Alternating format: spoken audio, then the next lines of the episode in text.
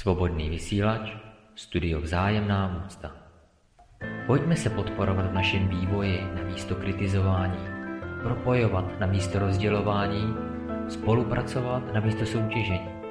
Pojďme si ve vzájemné úctě předávat zkušenosti o tom, jak žít jednoduchý a šťastný život. Studio Vzájemná úcta.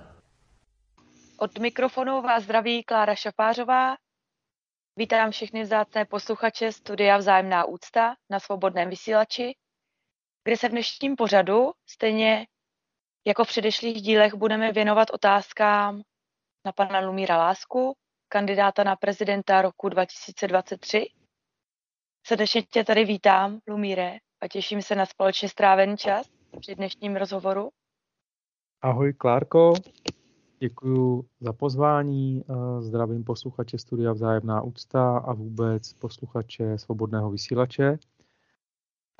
Krásný podvečer a zdravím také Míšu, protože vím, že je tady dneska s námi také přítomná Míša Minaříková. Ahoj Míšo, krásný večer. Ahoj, ahoj, moc děkuji Lumíre. Moc děkuji Klárko, děkuji vám oběma, respektive Klárce za pozvání a vám oběma za dnešní večer a chci poděkovat také našim posluchačům za vaši krásnou a drahocenou pozornost. Těším se. Já taky děkuji Míše Minaříkové, mojí spolumoderátorce. Děkuji vám za hezký pozdrav a uvedení. A než začneme se samotným rozhovorem, tak pro posluchače zmíním, že sérii předešlých, ale i těch nastávajících rozhovorů panem Lumírem Láskou a členy Srdce Darmy naší sangy najdete v archivu svobodného vysílače na YouTube, ale také na Odyssey nebo Rumble. Podcasty pak na Spotify, Google Podcast, Apple Podcast a nebo Pocket Podcast, na Anchoru a všude pod jednotným názvem Srdce Dharmy. A naše rozhovory jsou vysílané ze záznamu, ale v případě, že byste měli nějaké dotazy, můžete nám napsat přes kontaktní formulář na webových stránkách určených pro kandidaturu, tedy www.srdcenahrad.cz. Novinkou ze 13.3.2023 je tiskové prohlášení. Naše kancelář informovala země BRICSu a všech 46 zemí Evropské unie o možnosti vystoupení ze inkarnačního cyklu zrození a smrti samsára. A ráda bych také zmínila naše facebookové skupiny Srdce Dharmy, Srdce Nahrad, Pán Ježíš Kristus a nebo Buddha Shakyamuni. Můžete nás také kontaktovat skrze naše webové stránky www.srdcedharmy.cz a v dalším případě nám můžete taky poslat e-mail na adresu srdcedharmy.outlook.com a nebo do komentářů v archivu Svobodného vysílače, ale také na již zmíněných platformách. Eh, vašimi dotazy nebo podněty se budeme zabývat v budoucích dílech tohoto seriálu a pokud máte konkrétní dotaz na pana Lumíra Lásku, působíme také na Telegramu. Najdete nás pod heslem Srdce na hrad, otázky na prezidenta a také ve skupině Srdce na hrad Public. Pokud se, nám naše tvorba, pokud se vám naše tvorba líbí, podpořte nás svým odběrem, lajkem a také sdílením se svými přáteli. Ti z vás, kteří nás chtějí podpořit jakýmkoliv jiným způsobem, prosím kontaktujte nás, budeme se toho velmi vážit a vážíme a těšíme se na případnou spolupráci ve vzájemné úctě. Eh, tématem dnešního pořadu s panem Lumírem Láskou a Míšou Minaříkovou je téma závislosti, tedy kolotoč závislostí. A já se tedy zeptám rovnou pana Lumíra Lásky, jestli by uh, mohl nejdřív nás uvést do témata závislosti obecně, proč uh, vlastně bytost utíká od reality svojí sama od sebe a proč vznikají závislosti a jestli je z nich cesta ven. Hm. No, Klárko, já děkuji za krásný úvod. Já jenom dodám, eh, když to takhle vidím jako ve zpětném zrcátku, mm, tu naší činnost a tu aktivitu, tak jenom mm, k tomu všemu, co ty si řekla, včetně té prezidentské kandidatury, kterou považuji ne za mojí, ale za naší, tak já bych k tomu dodal, nebo k tomu dodávám uh, takovou věc, která je vlastně na tom, na tom to pro mě nejúžasnější a nejnádhernější, že uh, za námi nestojí žádná finanční skupina, za námi nikdo nepřišel, hele, pojďte, já vám tady dám balík peněz a nepojďme udělat podnikatelskou aktivitu, jak se dostat na hrad nebo něco takového, ale mm, tohle to vše, celý eh, jako hnutí je vlastně dobrovolnická aktivita, je to sociální činnost, je to stojí zatím obrovská píle nasazení uh, a taky jako duchovní praxe nějakého odříkání a obětování se pro ostatních pro ostatní nemyslím obětování ve smyslu mm, spasitelského syndromu, myslím teďka obětování ve smyslu, že mm, spoustu jednotlivců které, eh, a spoustu tváří, které ani nejsou nějak známé z naší kampaně, dělali a dosud dělají eh, činnosti, eh, které nejsou jako na první pohled vidět, ale jsou velmi významné a souvisí vlastně s dobrovolnickou činností, kdy kdy, kdy ty bytosti si reálně jako mm, odříkají sami sobě nějaké požitky nebo nějakou pohodlnost a namísto toho se věnují jako sdílení, sdílení té naší vize a toho poznání eh, budhů, té možnosti vystoupit z reinkarnačního cyklu z koloběhu zrození a smrti samsára. A, a to je něco mm, obrovského, zácného, obdivuhodného a, a uh, prostě krásného a já bych to chtěl teďka potrhnout právě, protože, protože to stojí opravdu na tom s poctivostí nejdál dojdeš, v tom smyslu, že to, co uděláš pro někoho z lásky, uh, jen tak, kdy člověk neslouží jenom třeba zábavě a požitkům, na tom světě, což teda už přímo, Klárko, souvisí s tou tvojí otázkou s těma závislostma, protože ta zábava a ta, ty požitky je ten únik. Uh, tak vlastně ta odpověď, ta odpověď je, je to vlastně, je to součástí té naší praxe, že vlastně mm, já snažím sám se sebou pracovat tak, si vždycky sám sobě říkám takovou poučku, dělej to, co máš a věnuj se tomu, čemu máš a ne, nevěnuj se tomu, čemu nemáš. Jo. A ono už to možná několikrát zaznělo, ale vlastně uh, každý z nás tady stojí před tímhle v úvozovkách božím přikázáním a mm, každý může dělat v tom rámci, v jakém funguje a jaké má dovednosti a schopnosti, uh, jak, nejlep, jak nejlépe může působit a fungovat v rámci společnosti, tak jak nejlépe může.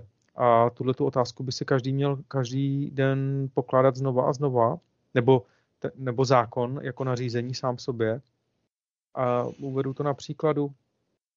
Eh, když budu vědět, co prospěje ostatním, tak přece eh, nebudu se věnovat něčemu jinému a nebudu třeba o tom mlčet, když vím, že to může usnadnit spoustě bytostem život. To znamená, to znamená, mm, pokud vím, že třeba to poznání Budhy a to sdílení uh, toho absolutního poznání Budhu, té možnosti vystoupit z reinkarnačního cyklu z koloběhu zrození a smrti zábava, když vím, že uvědomění si tohohle vědění, realizací tohohle poznání, zvnitřnění tohohle poznání vede k eliminaci nezdravých závislostí a chtíčů a napětí tedy, a vím, že to, co se projevuje na, jako v té subjektivitě na, na úrovni jednotlivce, to se potom odráží na úrovni celé společnosti, tak si to vlastně nemůžu ani nechat pro sebe a ta vlastně funkce toho mého prodlévání zde v realitě je taková, že já ani nemohu dělat nic jiného, než věnovat se tomu, čemu mám, že to platí pro každého, platí to i pro mě. A, a vlastně, hm, co je zdravá, nezdravá závislost, Nezdravé je vlastně to, pokud, pokud eh, se věnujeme čemukoliv jinému a nevěnujeme se eh, službě tomu celku, tak vlastně se to vždycky odrazí potom na tom, jak můžeme být na úrovni, na fyzické úrovni třeba nemocní. A nebo nejenom to, můžeme být nespokojení. To znamená, že když třeba sloužíme příliš požitkům a zábavě, tak vlastně um, samozřejmě, že požitek a zábava do života patří, ale když je to v přehnané míře a je tam nějaká bezúznost a už neznáme dno anebo ani hranici, tak vlastně um, toužíme ještě po větší zábavě, ještě po větší bezúznosti a já nevím co všechno, ale vlastně zapomínáme, zapomínáme, když v tom zapomeneme sami na sebe a nepřiznáme si, že všechna zábava jednou končí a je potřeba zase po sobě uklidit nepořádek nebo ten svinčík, nebo jo, například poté potom mejdanu v uvozovkách, tak vlastně nejsme upřímní sami k sobě a když nejsme upřímní sami k sobě a chceme třeba, je, trváme třeba jenom, aby tady byla jenom zábava a požitky, tak vlastně, a bojíme se jít do toho stavu toho úklidu, do stavu té nudy v úvozovkách, do, to, do, do stavu té povinnosti, do nějaké morální aktivity, tak vlastně um, odmítáme převzít odpovědnost za svůj život a pokud odmítáme převzít odpovědnost za svůj život, tak vlastně unikáme, to je odpověď na tu otázku, Klárko, tvojí, my unikáme od toho, abychom nemuseli být sami se sebou v té nudě a v té samotě a v té praxi, v té práci, třeba v tom úklidu. A, to je teďka jedno, jestli v úklidu ve fyzické realitě kolem sebe, anebo v, nebo ve věcích veřejných, nebo v úklidu ve svém nitru a to je všechno propojené. Jo. My když uh, unikáme za zábavou a za požitky, tak vlastně tím opouštíme sebe a opouštíme tím i své bližní, aby jsme nemuseli být v té nudě, když to řeknu takhle. A je to takový únik odpovinností a mm, posluchači si možná vzpomenou, jako když jsme byli děti, když jsme, třeba ne každý to tak měl, ale, ale já ještě pamatuju, když jsme měli brigády v neděli nebo v sobotu kolem baráku. A bylo to, zdánlivě se to tváří jako, jako že, to je, že to byla nějaká doba komunistická, a, ale, ale mm, lidi společně měli aktivitu, že kolem baráku uklízeli, takže sbírali odpadky uh, kolem domu a nějakým způsobem ty sousedi spolu komunikovali nějakým způsobem se zdravili, docházelo k sociálnímu kontaktu, ke kterému třeba dneska vůbec nedochází. A mm, vlastně naplňovala se nějaká aktivita, eh, že, se, že sousedé se shodli na společné aktivitě úklidu a současně spolu třeba prohodili nějak slo, pár slov a mohli, mohli se socializovat a přátelit. Jo? A teďka to zní jako komunisticky nebo sociálně nebo prostě demagogicky možná. Samozřejmě, že to mělo i svoje uh, protistránky, že když uh, jsme nešli na ten úklid, tak, jsme, tak třeba jsme mohli být terčem nějakých jako pomluv třeba a museli jsme se tam ukázat, protože ze strachu, aby nás ostatní nepomluvili, tak jsme tam radši šli. To je odvrácená strana toho. Teďka je otázka, jestli, jestli uh, dospějeme do toho, že bychom mohli uklízet uh, sami v sobě a sami kolem sebe a společně se na tom jako dohodnout, aniž by nám to někdo nařizoval. Jako jestli, jestli bychom mm, do toho chtěli třeba my sami uh, dospět, protože v tom vidíme smysl. Je to podobně, jako když se člověku nechce uklízet, třeba doma kolem sebe, a mm, potom, když uklidí, než se rozhoupe, než se do toho pustí a potom, když uklidí, tak má radost z toho, že je v čistém prostředí, jo, protože zdánlivě vytřená podlaha nebo utřený prach není vidět na první pohled, ale, ale víme všichni, že když je utřený prach a vytřená podlaha, že nám je dobře v té místnosti. Ale nejde to vidět na první pohled. No. Takže, jak říká, jak říká, jak už jsem zmínil, nejspíš i v předchozích pořadech eh, jeden, jeden mnich, eh, na jehož jméno si nemůžu vzpomenout, řekl, celý svět je fetiš. To znamená, že za přirozenost inkarnace, přirozenost znovuzrození je závislost na životě. V podstatě, myslím, že to řekla minule Míša v našem rozhovoru, že vlastně inkarnace je závislost na inkarnaci, závislost na, na inkarnování se, závislost na mm, vcházení, opětovného vcházení bytostí do hmoty, do zkušenosti ve hmotě, do zkušenosti v těle. A v tomto ohledu je vlastně ta závislost je potřeba vnímat v tomhle kontextu tu závislost, že je přirozená, protože mm, to, co je pro někoho, to, na čem je někdo nezávislý, je pro někoho, kdo je na tom závislý, je to otázka přirozenosti, to, co někomu připadá přirozené a co někomu nepřipadá, při, připadá nepřirozené. Eh, já dám příklad. Kuřák, pro něj je přirozené, že kouří a pro, pro nekuřáka je to prostě absurdní. On to nechápe, proč by měl kouřit, nebo proč by měl třeba smrdět. Ale pro kuřáka je to něco zcela přirozeného. Jo. A kdo má pravdu? Jako teďka otázka taková jako na vás, Míšo, s Klárkou, by mě zajímalo, kdo má pravdu. Jako jestli k tomu něco třeba řeknete. Mně k tomu napadá, že uh, pravdu, pravdu mají oba dva, ale záleží na tom, jestli si sami třeba v tom nelžou. Uh, jestli, jestli to právě není pro ně alibi, aby mohli utíkat, jak ty říkáš, do těch, uh, do těch požitků a do toho, aby se třeba nemuseli realizovat nějakým způsobem nebo, uh, nebo hm, sebe sdílet, projevovat se obecně, žít prostě. Žít, takže hm, tam je ta otázka. Samozřejmě každý uh, může zkusit cokoliv, a když je to v nějaké míře. A ta zkušenost je podle mě uh, přínosem. A pak je otázka, jestli, když v tom ta daná bytost se trvá, jestli už to není spíš uh, stagnace, a jestli už to není spíš, uh, uh, že nechci růst, nechci se posunout dál, a tak se trvávám v tom, co tak dobře znám. Takže uh, vnímám, že to spíše není o tom, nebo tak to se dívám na to já, jestli z nich má někdo pravdu, protože z jejich subjektivity má pravdu každý. Ale stejně tak jsem přesvědčená o tom, že každý moc dobře ví, co dělá. A každý máme to svědomí, každý jsme svým vlastním soudcem, takže, takže tak to asi za mě. Ale určitě mě zajímá, jak se na to dívá Klárka. Mm-hmm. No, já si tak říkám, že ten, co je dneska ten kuřák, tak prostě může být za rok nekuřák.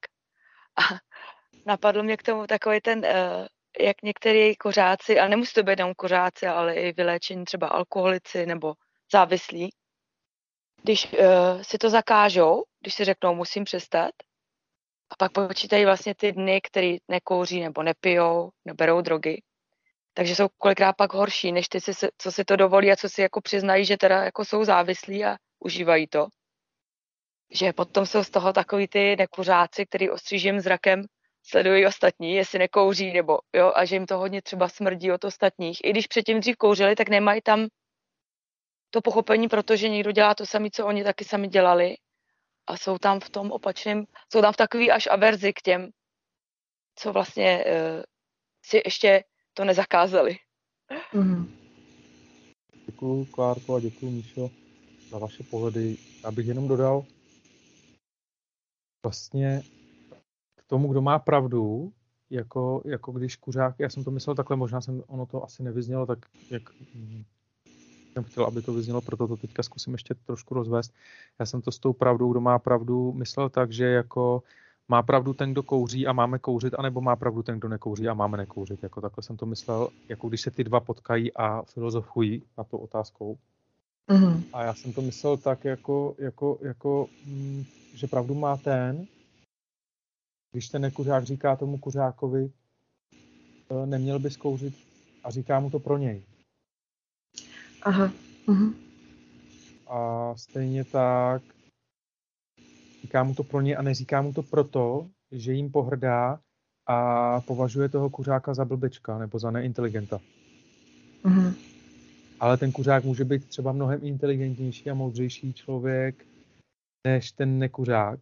Ale prostě, jak řekla tady Klárka, prostě on si radši tu cigaretu dá. A třeba není závislý na tom, aby někoho buzeroval a pohrdal tím, že není inteligent. Mm-hmm. Že není, protože existují bytosti, které mají právě to spojený, jak říká ten mnich, celý svět je fetiš a zvláště pak lidské tělo. Které, jsou to bytosti, které jsou závislé na požitcích a jsou závislé na zejména na, na, na tom lidském těle, jako v tom smyslu, že udržet si tělo co nejdéle zdravé a pak to jde do extrému, že potom každý, kdo to nedělá tak jako oni, je vlastně špatný. Hmm. Jo. A na tom můžete vidět, že i třeba závislost nezdravá na sportu a tak dále a tak dále a tak dále. Jak tady zaznělo od tebe, Míšo, ty alibi, ten únik, tak uh, prostě nekuřák, a to už zaznělo i v minulých pořadech, může mít klidně alibi, aby vypadal v očích ostatních dobře, že hmm. uh, léčí ostatní tím, že je hlídá, aby je opravil, aby, aby vlastně například nekouřili. A to hmm. si můžete vzít ale i na fungování ve společnosti. Opravit společnost. Mohla by být ta společnost pořád lepší. Hmm. A mohla by lépe prosperovat a, prosperovat a víc vydělávat peněz, ale jako, jako zabývá se někdo, jako pokládá, to je otázka na každého z nás, pokládá si někdo otázku, jestli je důležitý vždycky prosperita a zisk předtím, jak, jako, jak se mezi sebou chováme ve společnosti například. Jako jestli jsme k sobě chováme se lidsky a ve vzájemné úctě. Hmm. Tolik teda i jako název našeho studia, v vozovkách hmm. našeho, hmm. na svobodném vysílači vzájemná úcta, to je vlastně symbol toho, mm, jak se bytosti dobré vůle mezi sebou rozpoznávají. To je vlastně kritérium, že vzájemná úcta, projev vzájemné úcty, na, na to hned člověk ví, na čem je a je jedno, jestli mluví s kuřákem nebo nekuřákem, když to řeknu takhle. Hmm. A vzájemná úcta a respekt nechat druhého, to znamená třeba taky kuřák. Znáte ten vtip a možná už to zaznělo, takový to, když ten uh, kuřák kouří v místnosti a člověk, který si jde dát jídlo v té samé místnosti, se zeptá toho kuřáka, nebude vám vadit, když vám do toho budu jíst. Jo. Takže to je takový absurdní zasmání, jako že jako někdy ty kuřáci si neuvědomují, že vlastně jako jsou tak ponoření do toho, že to je jejich součást, že eh, jako nechápou, že eh, jako výmit kolem sebe není úplně jako pro někoho třeba normální, jako jo.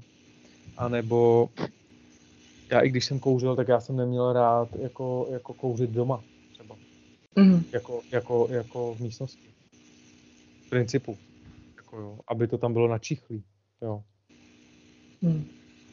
Takže, takže ale, ale teďka je to o té vzájemné ohleduplnosti, takže vlastně porozumět tomu, jako, nech, jako to s tím souvisí ta inkarnace, protože život sám o sobě, já bych tady zmínil uh, krásný film Horoucí srdce, uh, tuším ze 62. roku, uh, o Božence Němcové.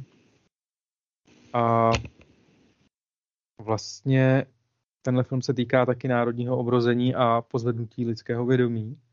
A jde o to, jde o to porozumět tomu, eh, že ona tam, ona tam, proč mě to teďka napadlo, jo? protože Boženka Němcová tam zmiňuje, eh, že by, se, přál, že by si přála se znova narodit za 200 let nebo i déle. A pak tam uvádí důvody, to vám nebudu teďka říkat, co si když tak na to mrkněte sami. A, a vlastně uh, jde o to, jestli, jestli um, jsme se narodili proto, abychom někoho opravovali, anebo jestli opravíme svůj vlastní pohled. Jestli vlastně budeme bezohlední k sobě i k ostatním způsobem, že budeme chtít všechny opravovat a napravovat a budeme závislí na té opravě toho vnějšího světa, namísto toho, aby jsme opravili svůj vnitřní svět. Tak, teďka mi to tam přišlo. Mm-hmm. A to vlastně souvisí s tím, eh, jak, jak, jak eh, známe, oku bližního vidíš uh, třísku a ve svém vlastním nevidíš trám. A takhle nějak mi to tomu napadá, ale přišlo mi, přišlo mi vlastně téma, přišlo mi téma, vlastně, který s tou úplně nádherně, který s tou závislostí přímo souvisí. Vlastně, že když ty bytosti nemají odpověď, na ten uh, smysl nebo nesmysl života v úvozovkách, jakože a ta bo, Boženka Němcová vlastně ještě v tom filmu Horoucí srdce uh, vlastně i si filozofuje nad otázkou, to, to znamená tedy, že život v sobě již obsahuje smrt. Hmm. Jo. A tohleto uvědomění je vlastně uvědomění jako příčiny a následek, je to paradox života, že každý život v sobě obsa- zahrnuje už smrt. To znamená, že Boženka Němcová roz, roz, rozmýšlela a, mm, jak bych to řekl, rozjímala nad tím, že život obsahuje smrt. A to znamená, že ona rozjímala nad tím samým, co říkají budhové. Příčina a následek, že znovu zrození v sobě zahrnuje znovu stárnutí, znovu nemoce, znovu smrt a současně ta Boženka Němcová dodává v podstatě, když to schrnu, ten film, nebo ten její odkaz, že by si přála se znova inkarnovat, jestli mi rozumíte, jo? to je krásný. A s ohledem na to bych poukázal na to, že když ty bytosti nemají ten přesah kolo zrození a smrti, tak nevědí ve zkratce konec karmy život věčný, jak máme na YouTube, hmm, a nebo, nebo hmm, 40 vteřinová darma. Ty bytosti, pokud nevědí, uh, že ten reinkarnační cyklus je možné přesáhnout mentálně a že, že bytosti se sem jenom inkarnují, protože si chodí opakovaně pro zkušenosti. Znova a znova a znova a znova a znova a znova. Dokud se nevyvážou z toho koloběhu reinkarnací opětovných. Tak vlastně dávají někdy význam situacím jenom proto, aby byly zaměstnány ty bytosti na úrovni své nevědomosti něčím. A teďka to může být podobně, jak jsme se bavili, Míšo, kdo má pravdu a ty si řekla, no já nevím, jako, nebo ty jsi neřekla nevím, ale jako, že si spíš jako vnímala tu otázku, jako, že kdo má pravdu, že tam ani nejde o to, kdo má pravdu. Jako jo.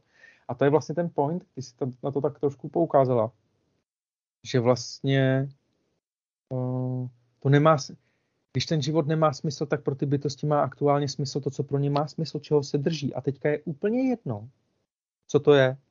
Je to paradox. Mm. Jo. Mm. Ale to je úplně jedno. A já jsem si dneska udělal takovou poznámku, že člověk, já jsem se s tím setkal a setkávám se s tím, je závislý na nesouhlasu.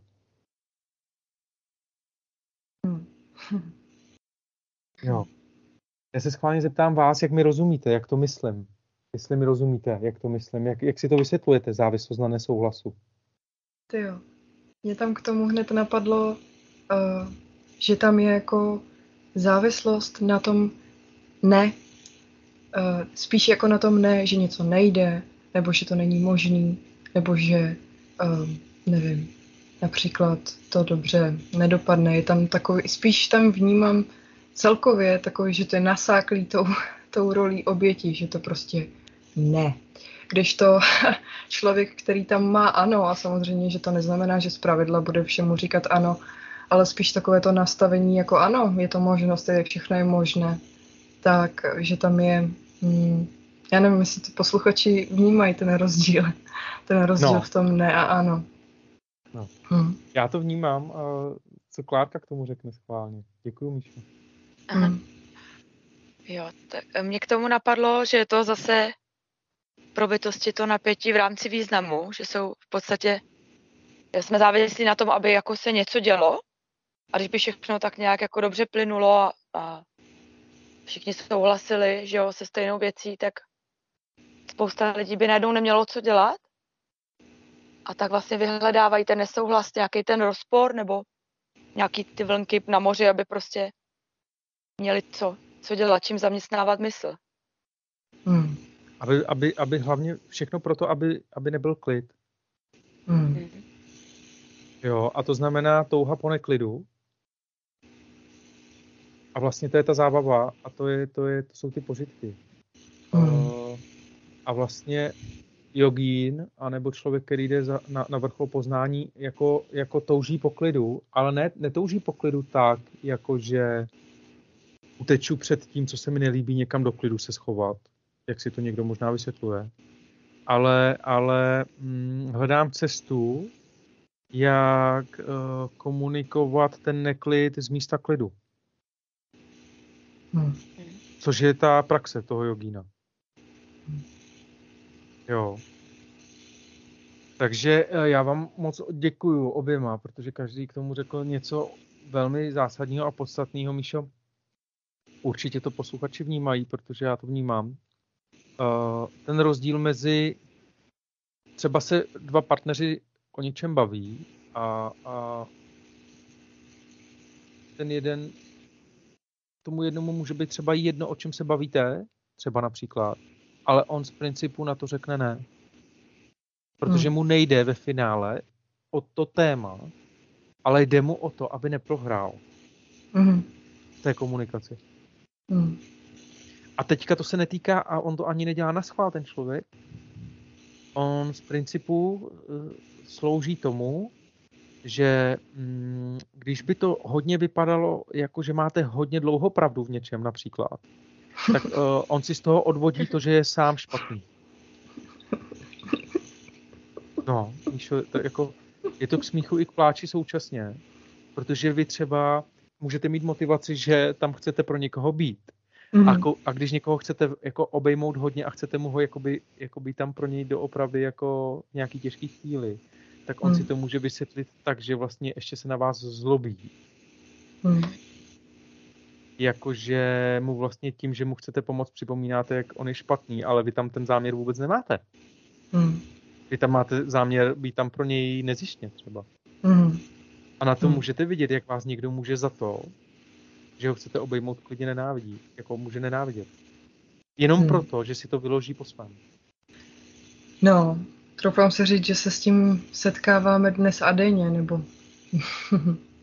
a je to pak uh, velmi uh, bolestivý a vlastně citlivý tohle téma obecně, protože i ti nejbližší, kteří tě milují, nebo kteří o tom minimálně hovoří, pak stejně na základě z toho, čemu sami podlíhají té nevědomosti a těm chtíčům, tak vlastně zrazují sebe a tím přirozeně zrazují i toho svého nejbližšího. Takže vlastně to, to uvědomění, že to ani není osobní, ale to neznamená, že tě to nebolí. Hmm. No.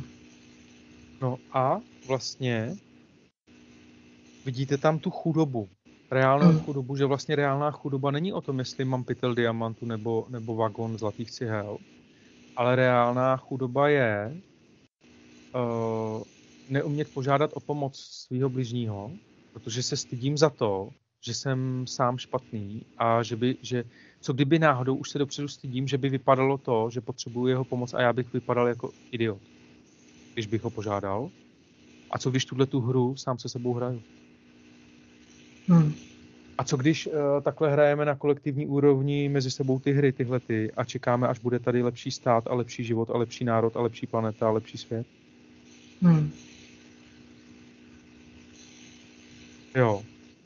Na tom můžete vidět vlastně i to svědomí, že vlastně i ten, kdo neumí ostatní požádat o pomoc a třeba o oběti a je to pro mě náročné, to pro, neumí, ten, kdo neumí jako přijímat, jako požádat o pomoc a přijímat ji, tak vlastně současně um, sám sebe odsuzuje k tomu, aby všechno zvládl bez ostatních sám a aby hrál tu hru, že nikoho v životu nepotřebuje. A tím sám sebe odsuzuje k tomu, aby se lopotil s tím životem, aby ho měl náročný, těžký, složitý. Hmm. A, míst, a, a třeba se odsuzuje i k tomu, že už se přesvědčil, že stejně ten život je na hovno, když to řeknu takhle, a že stejně lidi jsou svině a že, že stejně jako lidi si můžeš pouze koupit kolem sebe jako nějaký lokaje a poskoky. A že vlastně, že vlastně jako nevěřím na přátelství přece, například. A mm, vlastně dá se potom zlobit na někoho, kdo tomu uvěřil a kdo teda žije v zajetí otroctví toho, že kope diamanty a zlatý, zlatý žíly hledá. Jenom proto, že vlastně nepoznal jakoby, jako, nebo ne nepoznal, ale vlastně ještě přestal, přestal jako, jako, ještě se neorientuje na to, že by mohl rozvíjet vztahy založené na vzájemné úctě a ono se není ani čemu divit, že po těch těch všelijakých zradách, zklamání a já nevím všeho všeho, člověk má znova jakoby budovat vztahy založený na vzájemné úctě a znova riskovat, že vás někdo zradí a pomluví a já nevím co všechno. Hmm. Ale, ale eh, ty vztahy založené na vzájemné úctě a to jejich budování má přece smysl, protože ty vztahy jsou udržitelné na věky a to přesahuje kolo zrození a smrti. Ty vztahy už jsou na pořád, s kým je vybudujete, ale, ale ty majetky a ty sociální vazby a ten sociální status, který tady člověk ruka ruku je něco za něco jako kamarádičku, přítelíčku, to je jako je povrchní a to, to, vlastně, to vlastně nepřetrvá. Hmm. Jo, a teďka je otázka, jestli člověk právě chce sloužit tomu otroctví té materie, té hmoty a tedy věřím tomu, že potřebuju mít hodně peněz a konexí a známostí a vlivu a jsem toho otrokem, protože vlastně nevěřím na lepší svět sám v sobě a mám to takhle. A díky tomu vytvářím ten svět, který vytvářím v tomto nastavení. A nebo uh, objevím, že mnohem snadnější je budovat vztahy založené na vzájemné úctě. Že je to inteligentnější, protože nemusím sám sebe jakoby ničit tím, co všechno si myslím, že musím, když to řeknu takhle. Hmm. A teďka je tam to ano, anebo ne. Jsme si my sami svým vlastním ne, to není možné, anebo jsme si svým vlastním ano. Hmm. Jo. A hmm, teďka jde o to, jestli my se transformujeme na ano. Hmm. A nebo jestli budeme ne. A budeme vlastně budeme mít závislost na odporu. Hmm. A můžete si všimnout, když takhle se postavíte do toho a zamyslíte se nad lidma kolem sebe a třeba i sami nad sebou. Jako kolik ze dne vy, vy jako jenom z vlastního nastavení a principu řeknete ne. Hmm. jo, a teďka přiletí síkorka na okno a vy na ní. Ne. A ona. No tak, já jsem tady ale jen tak, jako. A vy nám, jako jo, a vy můžete mít ano, jako je, a můžete ocenit krásu, něhu, přírody, jako jo, nějaký pohlazení. A jako zaregistrujete v tom nastavení ne tu síkorku vůbec, jako tu krásu toho života. Jo. A teďka, teďka má právo, když se bavíme o tom, jak si Míšo řekla, kdo má pravdu, má právo ten, kdo je v nastavení ne a kdo je v nastavení ano, eh, mít ten pohled svůj. No každý ho má, jako každý ho má přesně takový, jaký ho má. Hmm. Jo. A v tom je ta takovost, tom je ta danost. A v tom je ten boží, boží soud, jak si ty Míšo tady nastínila, každý je sám sobě tím soudcem. A teďka jde o to, jako prohlídnout, jestli nejsme blázní, když jsme v nastavení ne, zbytečně. Hmm. A teďka, ale jak jako? No, jenom říct tomu životu ano, jako, jako ano, je to možné. Nebo dřív, než řeknu ne, tak si říct, jako dát tam ruční brzdu a říct mm, a učit se pomalinku na, na cokoliv, co k nám přichází, neříkat jako hned ne a říkat si, mm, já si dám počinek, odstup a zareaguju na to potom a zkusím na to zareagovat nějak ano. A teďka nemyslím jako na nějaký absurdity reagovat ano, jenom protože jako viděli jste v, s Jimem Kerrym film Jsme. Jo, právě to na to myslím. Kdy to tam vyhnal do absurdity. Jako. Takže ten film je geniální v tom, že poukazuje na to, že dělat to bez hlavy je taky jako pitomost, jo. Mm. Ale, ale jakoby, jako, jako být ve spojení s tím svým ano.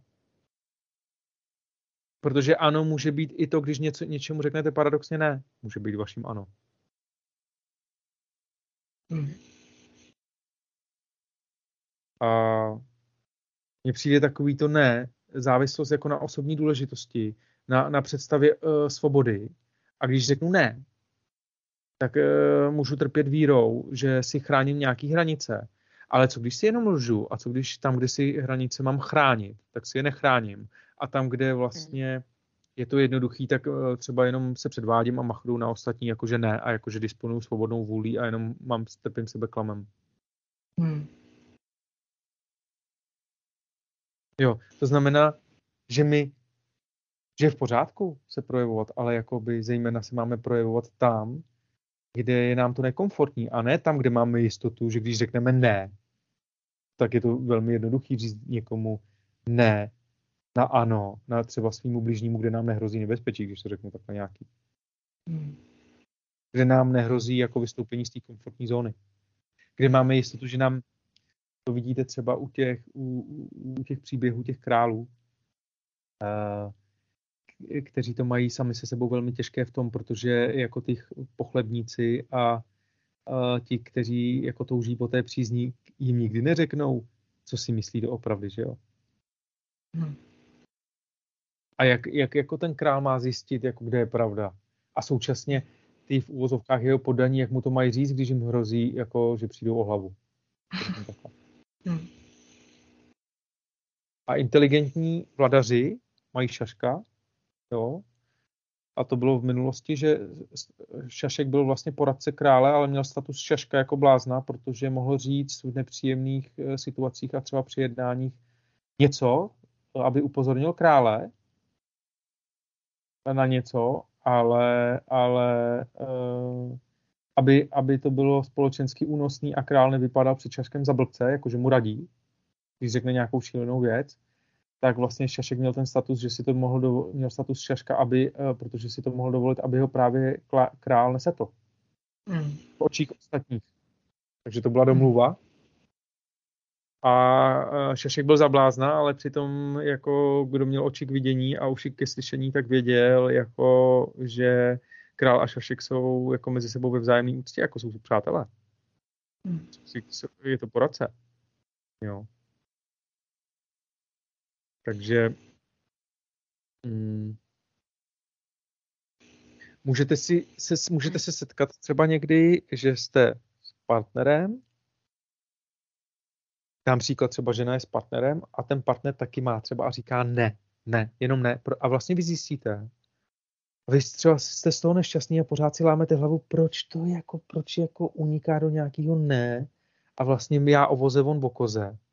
A vlastně vůbec to nedává smysl. A vy potom zjistíte, že má jenom závislost na to říkat svojí mamince ne, která ho třeba do něčeho pořád mm-hmm. nutila, proti jeho vůli svobodný a on si vypěstoval jakoby takovou pasivní rezistenci, takový postoj ne.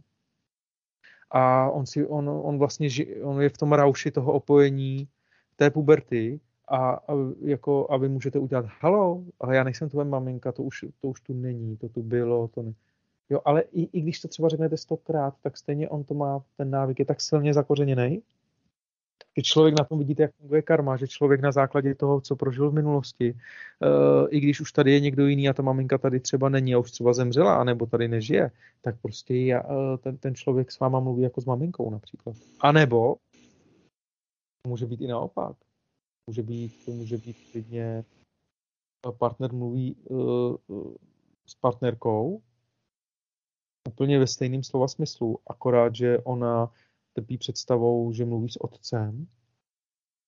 A ten otec vlastně, ten partner ho může připomínat nějakými gesty, a nebo, nemu, nebo jí ho nemusí připomínat, nebo prostě ten partner může být stejný jako ten otec v zásadních otázkách a konfrontuje tu partnerku a prostě ona tam má nastavení stejně jako otci a prostě o voze a o koze a může to být únik od toho, aby, aby se nemuselo řešit jako to konkrétní téma, o kterým je řeč a aby se to odvedlo ta pozornost jako někam do vytracena, jako že se nebavíme o tom, o čem se bavíme.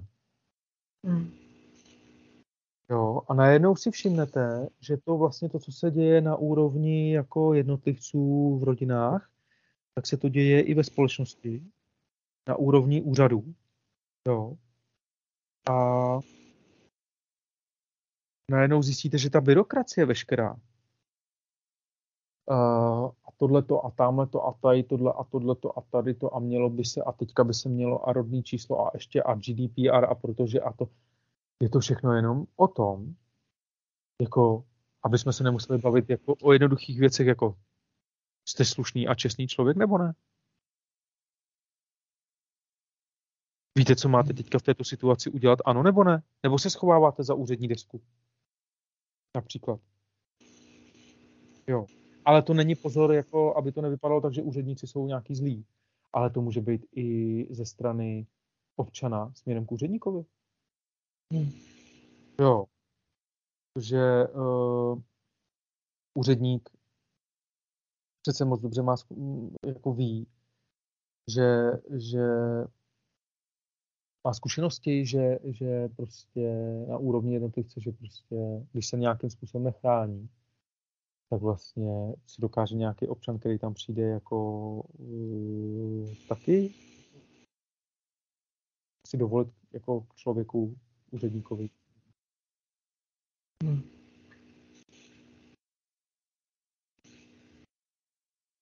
Že taková a nakonec skončíme u toho, v úvozovkách skončíme, že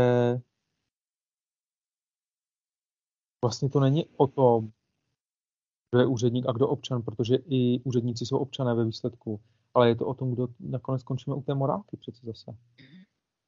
A většinou, většinou, když se vrátíme k tomu, kdo má pravdu, jak by to mělo být nepravdu, má většinou ten, kdo slušně kouká a je trpělivý a čeká a ten, kdo většinou utíká jakoby od té odpovědnosti a nechce nést tu odpovědnost vlastně, tak se schovává za různé směrnice, za byrokracie. A teďka ta byrokracie a ty směrnice, to, to, prosím vás není na úřadech, to je doma v domácnostech, to může manželka mít, se schovávat za nějaký, za to, za, za co by se mělo, ale stejně tak manžel před manželkou. Prosím tě, nech toho a mělo a takhle, jo, a teďka dej mi pokoj a teďka, kdo se doopravdy s někým setká v srdci a řekne, ale já jsem nad tím přemýšlela, máš pravdu. Já se tím ubližuju, já sobě. A nebo naopak, ale já si nad tím přemýšlel a děkuji ti za to, že to tam si tam pro mě byla, i když já jsem to nechtěl přijmout. A děkuji ti za to. Já, já jsem teďka s tím třeba dva dny na tím dumal. A, a děkuji ti. Jo. A teďka, a teďka, kdo to řekne z těch partnerů mezi sebou, jakoby, uh, aby nestratil, aby nevypadal, aby nevypadal jako, že prohrál a aby to nevypadalo náhodou tak, že všechno neví a nezná. Jo, že náhodou normálně žena poradila muži, anebo muž ženě. A kdo to teďka v tom vztahu těch dvou přizná tomu druhému?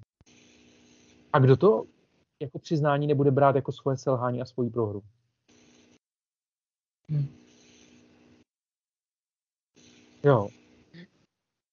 A já říkám, že ten, kdo se nestydí jakoby přijmout pomoc ostatních, ten není překážkou sám sobě, protože nemusí falešně hrát, že nikoho k životu nepotřebuje a pak nemusí být otrokem těch všech věcí, které si myslí, že potřebuje. To je to kouzlo. Já nepotřebuju pracovat na vizi sociálního statusu, aby, aby mě svět miloval, abych byl přijatý světem. Když vlastně umím tohleto. Je to, je, to, je to inteligentní a je to svobodný, ne? Nebo já nevím, jak se na to díváte. Já nevím, holky, jestli to říkám srozumitelně, jestli, jestli, jestli, jako jestli k tomu třeba něco dodáte, co byste tam tomu řekli. Já teď nechám první mluvit Klárku. Samozřejmě mám k tomu co říct. tak, uh, já bych tomu určitě zdůraznila, co, co mě napadlo jako hlavní myšlenka, že všechno, všechno na světě prostě, kde není vzájemná úcta, všechny ostatní vztahy, kromě vzájemné úcty, jsou prostě vzájemné držení se pod krkem. Je to obchod a biznis a prostě to všechno je jenom hra. Když to jediná vzájemná úcta má smysl v tom dlouhodobějším třeba hledisku, že bude pak dál svítit na cestu i ostatním. Když to prostě to držení se pod krkem je taková jenom soutěž, tak mm, řekněme žabově myší válka, která další dlouhodobější smysl nemá.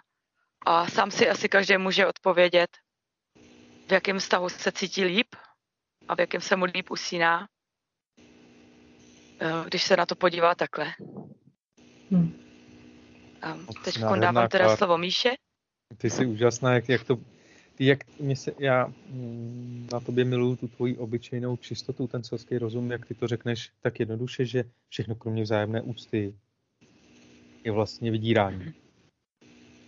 A já jsem si přitom vzpomněl na pana Staňka, prognostika, pana Petra Staňka, který řekl, že všichni jako v tom dnešním světě v úvozovkách, jako když se optali na, na tu situaci dnešního světa, jako, tak někde řekl, všichni se vzájemně, všichni se mezi sebou navzájem drží za koule. Jo. A což mi, což mi v kontextu toho, co ty říkáš, Klárko, evokuje že vlastně mm, je to ekonomická válka a tedy z morálního hlediska je otázka, jestli se evolučně vyvíjeme do, vyvineme do toho sociálního rozměru a té dimenze, kdy si můžeme říkat lidé. A nebo si budeme hrát na pračlověky, který vlastně a dinosaury, který vlastně jakoby zdánlivě vyvinutí, neustále vedou válku, která je vlastně v podstatě stejná, jako když jsme byli dinosaurové v uvozovkách protože uh, máme sice technologie a máme třeba inteligentnější prostředky a metody, ale vlastně se nic jinak nezměnilo. Hmm. A vlastně, vlastně um, dá se to nazvat jako to, ty ekonomické války, to je vlastně, to, dá se to nazvat jako novodobý kanibalismus. Protože je to v podstatě, pokud někoho vědomě likviduju, uh, tak vlastně je to to samé, jako když kanibalové někoho pekli, pekli vole na rožní. Jako, hmm. A potom, jako jaký je rozdíl mezi, mezi jako, jako savanou jako, a jako, jako faunou, faunou, jo, a tak dále. Mm. Takže mm. děkuju a Míšo, jestli by si k tomu taky ty něco řekla. Já jsem takhle jenom si vzpomněl na toho pana Staňka, no. Jo, já, já ti děkuju, Lumíre, a děkuju i tobě, Klárko. A je kouzelný, protože ty jsi vlastně mluvil o tom, že eh, lidstvo má tendenci se neustále zdokonalovat v těch technologiích a zaměřovat svoji pozornost na to, aby jsme se měli líp a, a pořád nějaký vývoj a, a věda a výzkum a, a já nevím co všechno, ale málo se zaměřujeme na to, aby jsme se podívali sami do sebe a chtěli změnit sebe, a ne ten vnější svět. Hmm. Ale tak to jsem, to, to mi přišlo kouzelný, že jsem na to myslela a ty si to, ty si to vlastně řekl.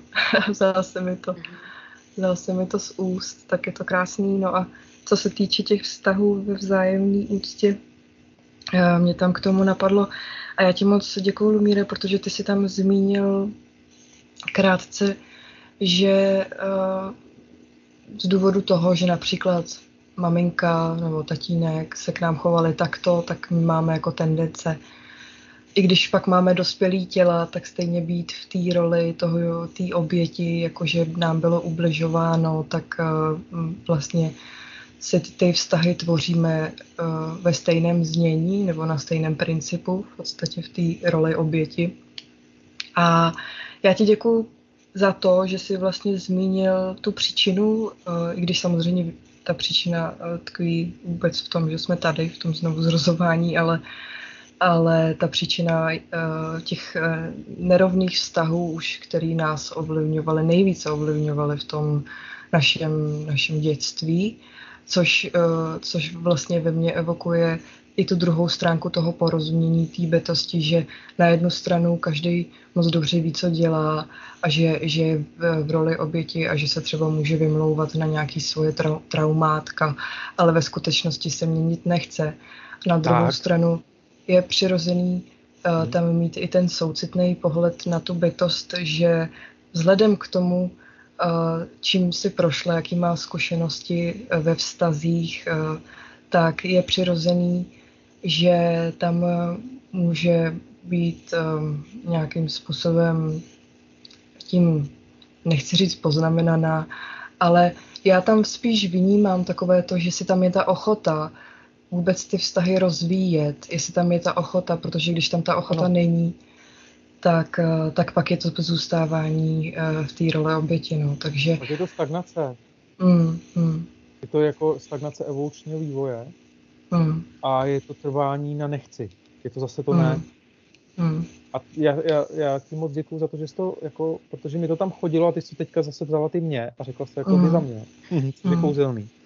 Protože co když třeba ta maminka nebo ten tatínek uh, měli pravdu, že jsme třeba nenapravitelní něčem, si lžeme. Mm. A co když měli pravdu a my se jenom nechceme poučit? A teďka, uh, teďka říkáme, já jsem, táta na mě byl takový a makový. A co když, co když zrovna měl oprávnění, takže na tebe takový byl? Mm. Co když ti zrcadlil něco a říkal ti něco pro tebe? Mm. A teďka, když ta bytost se, na to, a to kouzlo na tom je, že vlastně každá bytost je tu sama na to, aby změnila sebe. Že vlastně mm můžeme sami sebe degradovat na to, že budeme chtít, ať se mění ostatní obrazů, jako jak si to představujeme my. A, ne, a můžeme si v tom lhát a uh, bude nám unikat, že a co kdybychom změnili sebe, jako. Hmm. A co, budeme se vyhýbat nějaký pravdě o sobě, jako že třeba jsme nesnesitelní a že je s náma k nevydržení a že se chováme jak hulváč, jako, jako, nebo jak blázni. Nebo hmm. uh, třeba že nic proti nikomu, jo, ale co když jako se chováme tak, že vytváříme společenský klima, nebo kvalitu společenského klimatu, ve kterém vlastně není k žití. Jo. A co když vlastně je to od nás nečestné? Co když jsme si dostali příležitost vyrůst ve společnosti, která k nám byla prostě, jak bych to řekl, kterou před, předchozí generace pro nás připravili. A měli jsme, schopnost, měli jsme možnost se vyvinout ve společnosti, kterou nám předkové připravili. A neříkám, že to hmm. vždycky muselo být růžový, ale nějakým způsobem to pro nás bylo prostředí, kde jsme se vyvíjeli docela dobře. Hmm. Jako jo, neříkám, že vždycky jako všechno je růžový, ale hmm. jako v rámci evolučního vývoje lidstva, když to řeknu takhle, tak je potřeba se na to dívat takhle. Tím neříkám, že souhlasím jako s popravama a s Miladou Horákovou a takhle, ale víte, jak to myslím, jako mluvím v obecné mm. Mm. A teďka, jestli, je, jestli, jestli teďka jako, jako uh, jestli teďka, protože ono je v podstatě jedno, jestli to je tady ten systém nebo tady ten systém, ono v podstatě v každém systému je to, když to přetřeš, uh, nasadíš si růžový brýle, když že to samý. Akorát, že to není vidět a nemluví se o tom, jo. Ale, hmm. ale jestli jako na té úrovni jednotlivců si neřekneme, a co když, když se budu chovat tak, že chci, aby všichni ostatní se měnili k mýmu obrazu, tak jak to chci já, tak co když vytvářím prostředí a neuvědomuji si, že vytvářím prostředí, ve kterém bych se já sám nemohl ani vyvinout do té úrovně, do které jsem se vyvinul, kdyby ty, ty předkové moji měli tuto, tenhle ten postoj, který mám dneska já? Hmm. V tomhle tom spatřuju jako co když vytvářím společenský klima, ve kterém je, eh, mě samotnému bude z dlouhodobého hlediska k nežití. Hmm. Jako, jako v tom kvalita toho klimatu, toho zvyku. Míšo, promiň, já jsem ti do toho jenom takhle skočil, jenom mi to tam takhle přišlo, že je potřeba tohleto zdůraznit. Ne, já ti děkuju, že jsi mi do toho skočil. Já jsem právě, proč jsem o tom mluvila, protože jsem naopak chtěla zdůraznit, eh, vnímám, že dneska spousta lidí řeší traumata a, a vnitřní dítě a tyhle ty věci a obecně já se dívám na tady ty eh, výrazy docela skepticky, protože vnímám, že se za to dá taky jako dost schovat, vlastně pokud tam člověk nemá uh, nějakým způsobem rozvinutou tu upřímnou sebereflexi, fakt, že jako si nechce lhát a že chce být k sobě upřímný, i když je to konfrontační, i když to bolí, tak uh, chtěla jsem zmínit jednu stránku toho, ale to neznamená, že by se člověk neměl obejmout právě v tom, když čelí um, něčemu, s čím má už nějakou zkušenost a může to pro něj být náročný, může to pro něj být výzva, tak to neznamená, že ten člověk není v tu chvíli citlivý a že třeba právě nepotřebuje uh, porozumění a to obejmutí, ale především, aby si ho dal sám v tu chvíli. No, Takže... ale, ale, ale Míšo, hmm. jenom mi tam zase, promiň, když do toho skáču hmm. napadá. To když ta bytost se právě měnit, jak ty říkáš, nechce, ale současně přitom trvá na objímání. Hmm. Já vzpomenu divadelní hru Václava Havla Audience. Uh-huh. I v poslechu na YouTube. Uh, a vzpomenu, vzpomenu hru Václava Havla Protest. A vlastně tam, eh, když si to v klidu člověk poslechne, tak zjistí vlastně, jak ten pan prezident Václav Havel je geniální v tom, že on byl schopen vystihnout to, co se odehrává v tom člověku, který se vlastně jakoby nechce nést odpovědnost eh, toho morálního principu a dokáže, co všechno si dokáže jakoby vymyslet pro to, aby si to sám před sebou zdůvodnil. Hmm. Jo. A tam teďka to je odpovědnost na každého z nás. Jestli to je vlastně to téma. Jestli chceme, aby svět byl kolem nás pěkný, ale přitom my sami uh, nechceme nést, uh, jak to říct, uh, nechceme být odpovědní ve smyslu těch principů, dodržování těch právních principů. Hm. Jo. A no, je to úplně k smíchu, jako a k pláči současně, protože vlastně mm, vlastně uh, té audience, tuším to je, uh, vlastně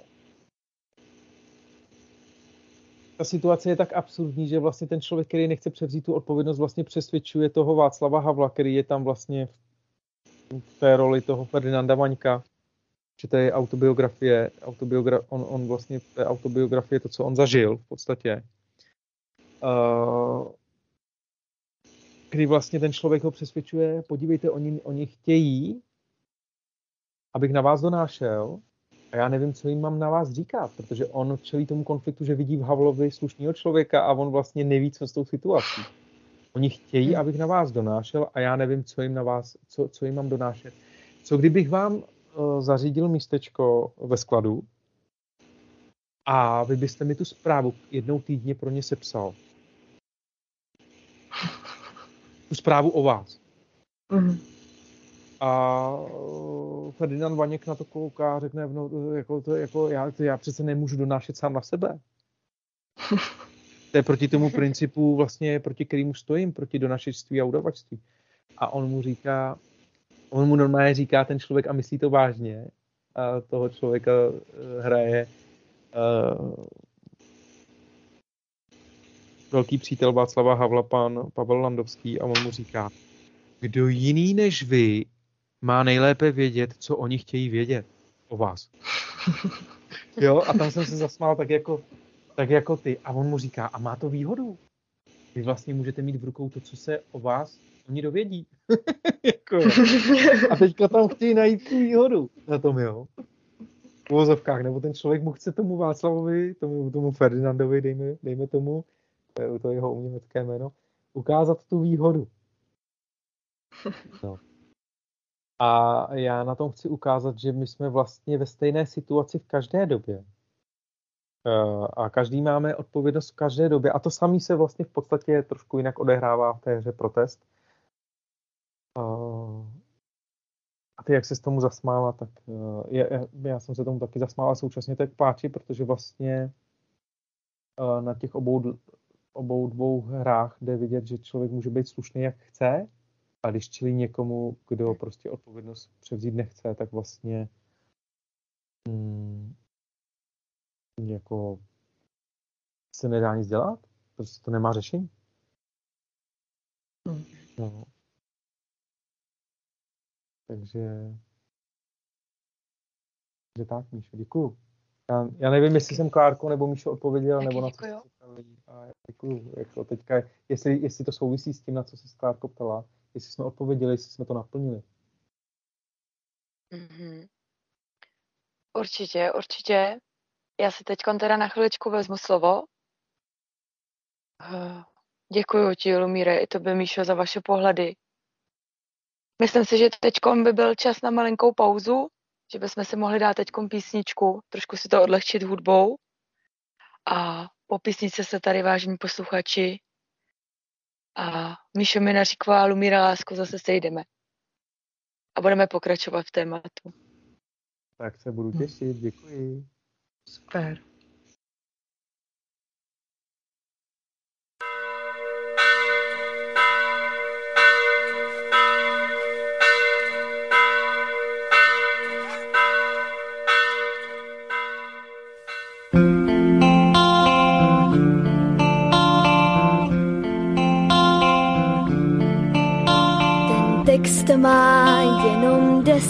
Deset vět, kdo chce, ten může přemýšlet, však ne každýho jeho obsah chytí. Že je to návod praktický a asi platí navždycky, rozhodně má širší využití.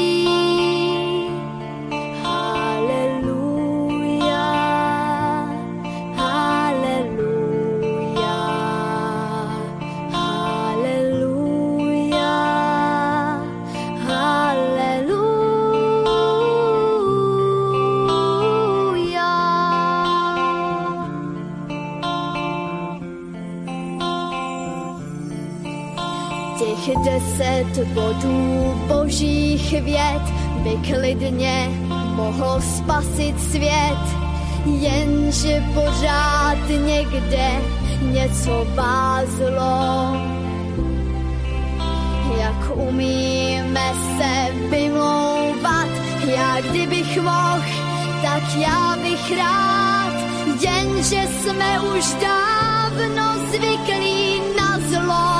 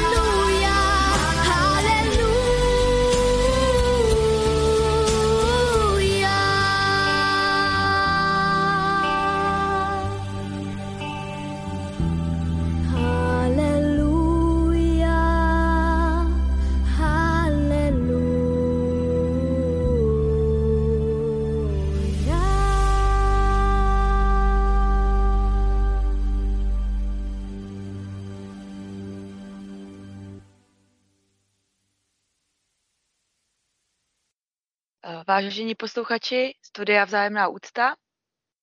Eh, jsme tady zpátky ve studiu. Jsem tady já, Klára Šafářová, pan Lumír Láska a Míša Minaříková a bavíme se dneska v tomto pořadu na téma závislosti, kolotoč závislostí. A já bych ráda navázala další části pořadu na téma, které jsme nakousli už v tom minulém pořadu, demonu alkoholu. Tam totiž zazněla taková krásná myšlenka od Lumíra, že co se týká té zájemné úcty, tak kdyby všichni, kdo chtějí uh, někoho sledovat nebo na někoho šťourat, prostě, uh, nebo dělat něco nemorálního, tak kdyby to měli přiznaný a dělali to, chtěli to dělat, tak jo, ať se někdo šťourá na někoho nebo někoho sleduje, ale uh, s, uh, s tím malým rozdílem, že by to musel přiznat a musel by tomu člověku říct, hele, já tě teď sleduju, nebo teď na tebe chci něco vyšťourat, koukám na tebe, co bych na tebe našel, takže je, touhle malou maličkostí by se uh, úplně změnilo všechno, si myslím, v tom přístupu lidí k sobě, v té vzájemné, vzájemné úctě. Hmm. A teď bych vám ráda dala slovo. Tak Míšo, co vás napade. no, já ti, Klárko, děkuju. Hmm. Mně k tomu napadá, že, že vlastně uh, ať se to jeví, že jsou některé věci skryté, že někdo třeba nevidí, nebo že jsou neviděné a myslíme si, že uh, Eh, to děláme třeba v tajnosti, tak ve skutečnosti eh, ve skutečnosti jsme to zase jenom my sami. Mě tam neustále chodí pořád to svědomí, že my sami přece víme, co děláme a nepotřebujeme hrát tu hru, aby hm, jsme něco tajili před ostatníma nebo sami před sebou, jestli jsme natolik otevření. A mně se líbilo slovo, který zmínila Klárka, um, transparentní. jestli jsme natolik otevření a upřímní k sobě, aby jsme se tak i prezentovali, nebo nejenom prezentovali jako na oko, ale aby jsme takový skutečně byli. E, aby jsme, já tam totiž vnímám tu stejnost toho, jak se projevujeme, když jsme sami a, a když jsme ve společnosti například někoho jiného, jestli tam je ta stoj, stejnost, nebo hrajeme nějaké hry. A to, to vnímám, že spousta lidí uh, to opomíjí, nebo si chce, chce hrát právě ty hry a chce si v tom lhát. hmm. hmm. Já jenom k tomu, co řekla Klárka, to je prostě geniální. Já jsem uh, já komunikuju se spoustou bytostí a, a, a existují, dneska už jsou dostupný ta umělá inteligence a ty technologie různý, uh, že se dá fakt dneska všechno možný udělat, je, je to dostupný každému a dneska existují fakt nástroje, jenom, jenom stačí dobrá vůle a chtít jako a možnosti. A jeden z těch tako, jedna z takových těch vizí je, když si představíte takový zákon, jak jsi to řekla ty, Klárko, všichni mají možnost k přístupu sledování všech. Jo? Uh, avšak s podmínkou záznamu o snímání osobní identity toho, kdo sleduje a to, za jakým účelem koho sleduje, který musí taková bytost v případě vznesení žádosti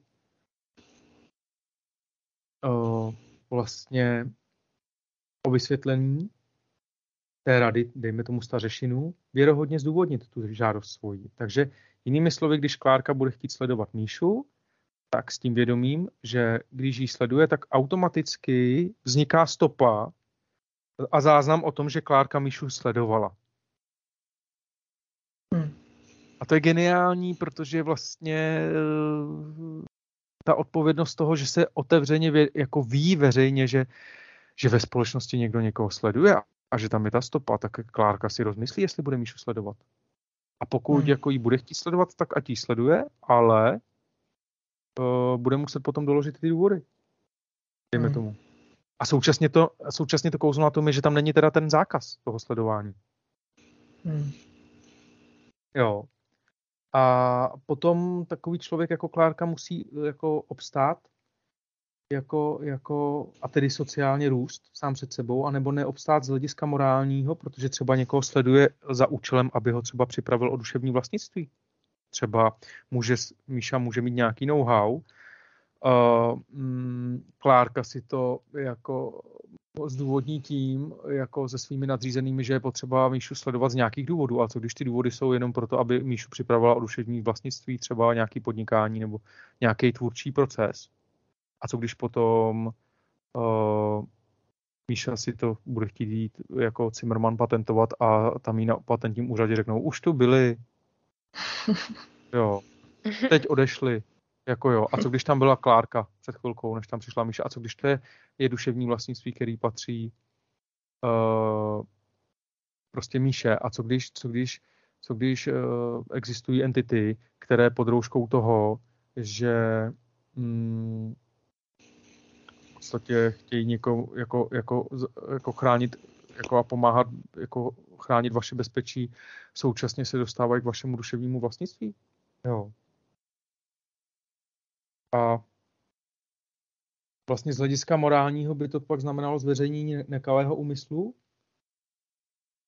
a základu těch podnutek, ze kterých to povstává a vyvarování se. A vlastně hm, toho by, kdyby vlastně to sledování, jak vlastně Klárka už řekla, když jsme se ještě bavili soukromně, přestáv, mezi přestávce, kdyby vlastně to sledování eh, vlastně nebylo, nebylo opodstatněný, tak by vlastně to byla osuda, protože vlastně to riziko toho zveřejnění, jako jo, proč, jako, jako, jako mm, že vlastně to může na první pohled vypadat, že to sledování, jako že třeba, já nevím, někdo, jako můžeme se vžít do, do, do kohokoliv, ale být součástí nějaké skupiny, jako elitní, která někoho sleduje, tak to může být, jak to řekla Míša, takový jako dobrodružství, že já jsem součástí něčeho a někam patřím.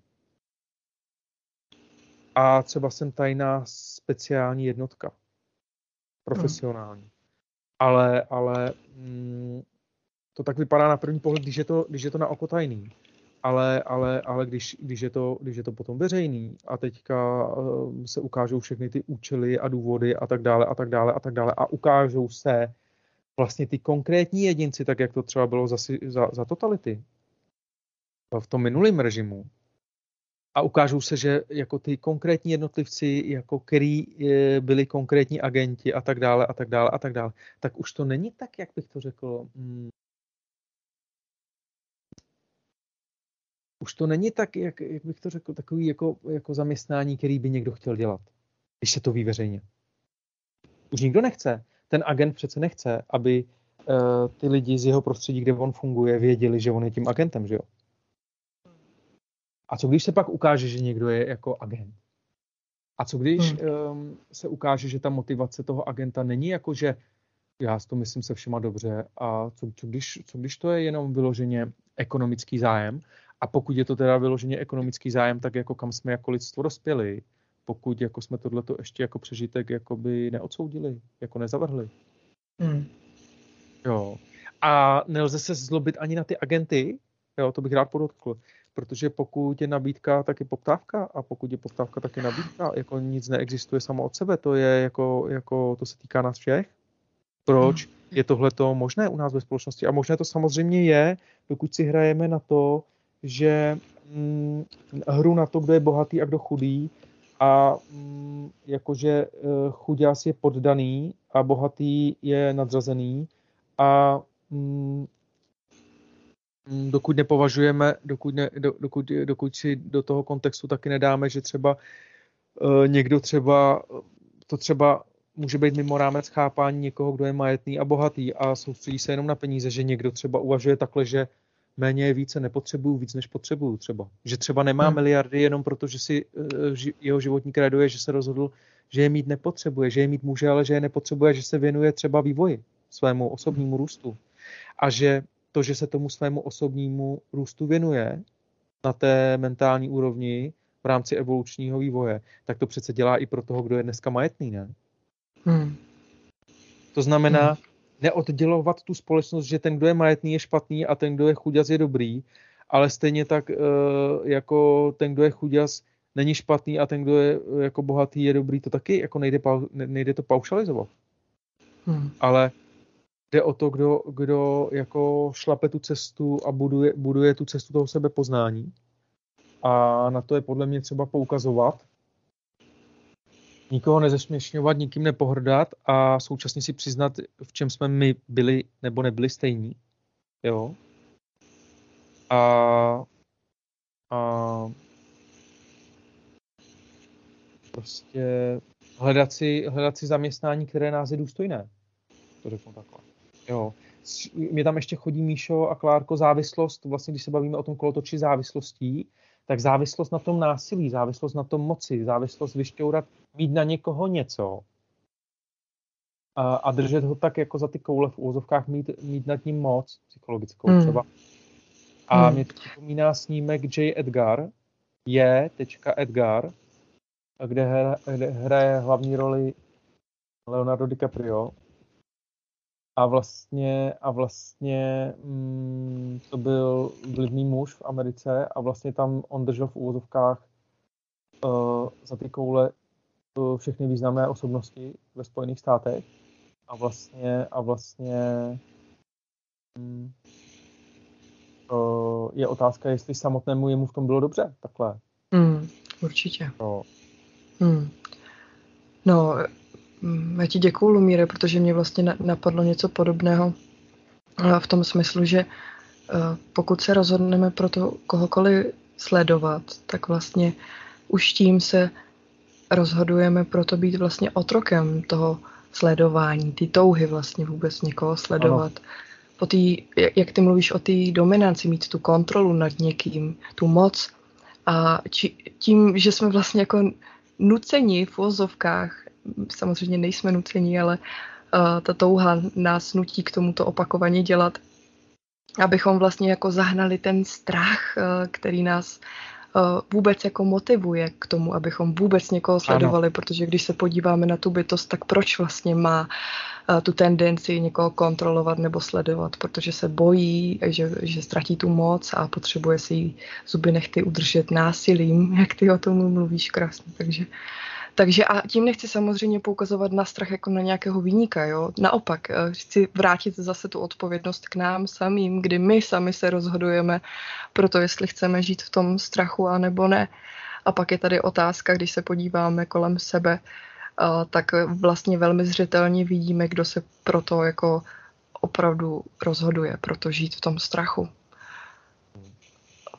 Dneska můžeme vidět, eh, vlastně v téhle době můžeme krásně vidět, že um, kdo se rozhoduje žít ve strachu, tak vlastně jde do toho úniku před tou zodpovědností. Uh, vys ty dvě hry, audience a protest uh, pana Václava Havla, které jsem doporučil. A vlastně to vidíme, že v každé době je to stejné. A vlastně mm, ty si řekla krásnou věc, Míšo, že každý přesně ví v tom svém svědomí a vědomí, v té své subjektivitě, co dělá a kdy to dělá. A vlastně na tom jednání na komkoliv je dnes neustále vidět, kdo vlastně hm, přimhouří oko nad svým bližním a dělá tak jako, že no to dělají všichni, tak to dělám já. A kdo říká, no hm, a vlastně neustále, jako já to neudělám, já nemůžu, nemůžu se věnovat něčemu, s čím nejsem, s čím nejsem v souladu, respektive s, s, s zákonem božích principů, já nemůžu jednat na okor ostatních bytostí, Uh, protože pokud na okor ostatních bytostí jednám, tak nemůžu potom já sám, jak myslím řekla Klárka nebo i ty, Míšo, jako pak, eh, myslím, že Klárka s tím, jako já s tím nemůžu potom spát, mně se dobře nespí. A můj život nemá potom smysl a význam. Protože vlastně já si potom musím připadat třeba jako vlk, jako mezi slepicema. A jak může vlk uh, se jako v přítomnosti slepic jakoby, jakoby cítit dobře, když ty slepice z něho mají strach, dejme tomu, anebo jim není do, jako, jako jo, jako mm, kdo chce ve finále být, eh, být mezi lidmi vnímaný jako hrozba. Reálně. Hmm.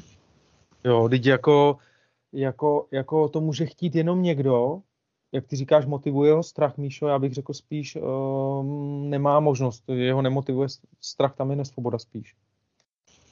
A, a vlastně, a vlastně mm, ty jsi předtím řekla, Míšo, jako, že každý čelí svýmu vědomí a svědomí a je to neustále viděno, ale to víš ty, ale to každý vlastně každý nad tím neuvažuje takhle, protože třeba někdo si řekne, ty to je super mít placeno za takovouhle elitní práci třeba. Hmm. A může v tom někdo vidět jako něco jako super, jako jo, Hmm. A třeba nedohlídne, ty si, jako, ty si řekla jednu věc, když jsme se bavili soukromně, že už vlastně tím, že na to leda byle kývneme, už se roztáčí ten koloběh té karmy. Hmm. Jo. A vlastně jak to říct, vzniká tím ta závislost vlastně na tom koloběhu té karmy, na tom, na závislost na tom násilí vlastně z toho kolotoče pak nejde vystoupit, jo? Ano. Pokud něco vytvářím. Já, mě teďka napadl film uh, Životy těch druhých. Hmm. Už jsem to zmínil, je to, je to od stejného tvůrce, který natočil Nikdy neodvracejí zrak. A, a, a tam vlastně je krásně vidět, že oni jdou někoho sledovat uh, agenti a všimnou si, že někdo to vidí, tak tomu člověku hned řeknou, že jako ať mlčí, jinak, jinak jeho dítě nebude moc studovat. A ještě tomu člověku pošlou dárek, protože ten člověk, když dostane dárek, tak vlastně už je spolupachatel, protože přijmul za to dárek. Takže už ho máme i za co chytit, protože přijmul dárek od nás, takže on je kolega. Jestli mi rozumíte. Takže vlastně vemte si, že k vám někdo přijde a řekne, jestli ty řekneš, že, že víš o nás, co tady teďka děláme, tak tvoje dítě nemůže chodit, nevychodí vysokou školu, je vám to jasný?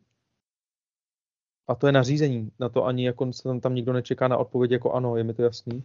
a současně hmm. pošlete tomu člověku dárek a tím ho už rovnou kompromitujete, že on přijal dárek ještě od vás, tím si ho zavazujete ještě. Hmm. Jo. Což vlastně, mm, což vlastně jak, se dá, jak, jak, se, jak se dá takovýhle jednání obhájit jako za společensky prospěšné? Hmm. Samozřejmě, že nedá. Jo. Uh, protože pořád platí uh, ty mravní principy v, zá, uh, v rámci božích principů, v rámci božích zákonů v tom smyslu, že nemůžu dělat ostatním to, co bych si sám nepřál, aby oni dělali mě. Nemůžu hmm. to dopustit. Ano. A pokud to dopouštím, tak vlastně jsem hříšník v pravém slova smyslu. Pokud to vědomě, pokud tak jednám vědomě, tak řeším proti sobě samému, protože to, o čemu sloužím, v podstatě je něco, um, je něco, co neprospívá v tom kontextu dlouhodobém mě samotnému, jak si ty Míšo krásně mm. Jo. Hmm. To jo, Lumíre, ty si to krásně podtrhl tím, že přece nebudu dělat někomu, co mě samotnému by se nelíbilo a mně přijde teď to sledování, vlastně to téma toho sledování, Teď my přece sami bychom nechtěli, aby nás někdo sledoval, tak je absurdní, abychom a nejenom sledovali, ale cokoliv jiného dělali něco na úkor eh, jiné bytosti, takže to je vlastně hmm. takový úplně selský vlastně no, ale to je právě, to. ale teď si vem, Míšo, že někdo, kdo to hmm. ještě tak jako ty nevidí, tak to, že ty to neděláš, vnímá jako tvoji slabost anebo hloupost, jako že jsi neinteligentní a že on třeba to vymyslel a že to je inteligentní, to, na co on přišel. Hmm. Ten někdo. Určitě.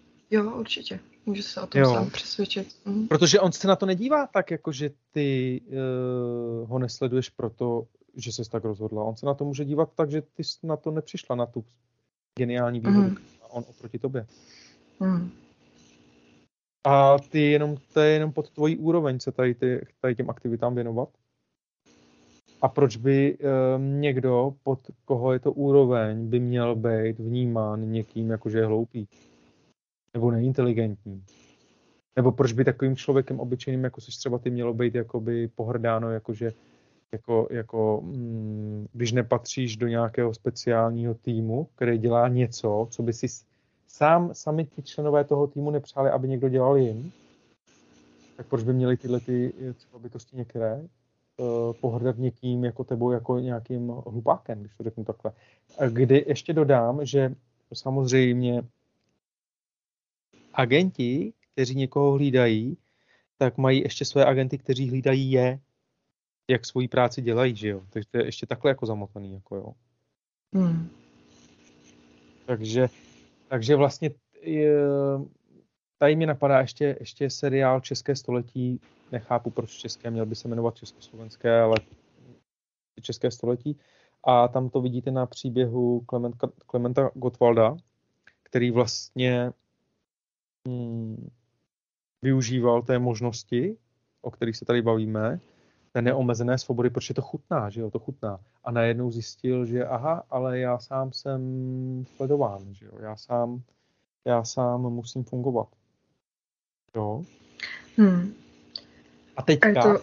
a hmm. teďka, promiň Míšo, pamatuj si prosím tě, nic, jenom jsem chtěl ještě dodat, že vlastně ty, jak si řekla, nebudu přece dělat ostatním to, co bych já sám nechtěl, aby dělali mě tak teďka, když vlastně vyjde na povrch o někom, že dělá něco někomu, co by mu ten někdo jiný nedělal, tak to je ta veřejná jakoby ostuda. Kdy e, nikdo nechce nikoho zostuzovat, že jo, a dělat mu nějaký naschvály. Hmm. Ale, ale, ale vlastně, jak bych to řekl, bez toho, jak bych to řekl, m, takového prozření a takového, aha, on nám dělá, ten vlk mezi těma slepicema něco, co my bychom jemu nedělali, nedělali, protože my se radši procházíme na louce a a třeba máme radost ze sluníčka, když to řeknu takhle. Jo. Hmm. Ale jestli, hmm. jestli někdo třeba uh, jako nás jako v uvozovkách slepice sleduje a potom vynáší o nás někam uh, jako, jako zprávy o tom, že v tomto klecovém chovu se děje tohleto a tady to a tamhle to a připadá si kompetentnější než ta slepice třeba, jako jo. Hmm. A neuvědomuje si, že vlastně sám dělá něco, co není do budoucna prospěšné pro něj samotného, tak to vlastně jakoby není ani tak jako něco jako závidění hodného, nebo jako něco na úrovni, když to řeknu takhle. Hmm. Jo. A to zjištění, že, že někdo e, něco nedělá, ne protože nemůže, ale protože prostě to jako, jako mm, nechce sám před sebou stydět. Jenom proto? V úvozovkách jenom proto? jo. Hm. Jenom proto, že vlastní čest a důstojnost je něco, co si e, nikde nekoupíš. Hmm. Jo, tak jenom tohle to jsem chtěl dodat, Míšo, promiň. Jo, já ti děkuju, Lumíre. Uh, no, já jsem chtěla vlastně dodat k tomu, že hm, ty jsi zmínil, že jsem zmínila ohledně toho um, koloběhu, jo? Že, že člověk, který sám jako sleduje a může dělat samozřejmě cokoliv jiného, tak uh, pak uh, může být také sledována a nemus, nemůže se ani potom jako divit, že se to může stát a s velkou pravděpodobností to tak samozřejmě je, protože mě tam k tomu neustále chodí, že vlastně my už jenom, pro, že se rozhodneme pro to někoho sledovat nebo uh, nebo někoho držet pod krkem, tak vlastně my už se automaticky předurčujeme k tomu, že to stejné bude pácháno na nás, že tam ano. je prostě ten zákon, že to ne, ne, nefunguje tak, jako že, uh, že, že by se nám to nevrátilo, to, co my dáme.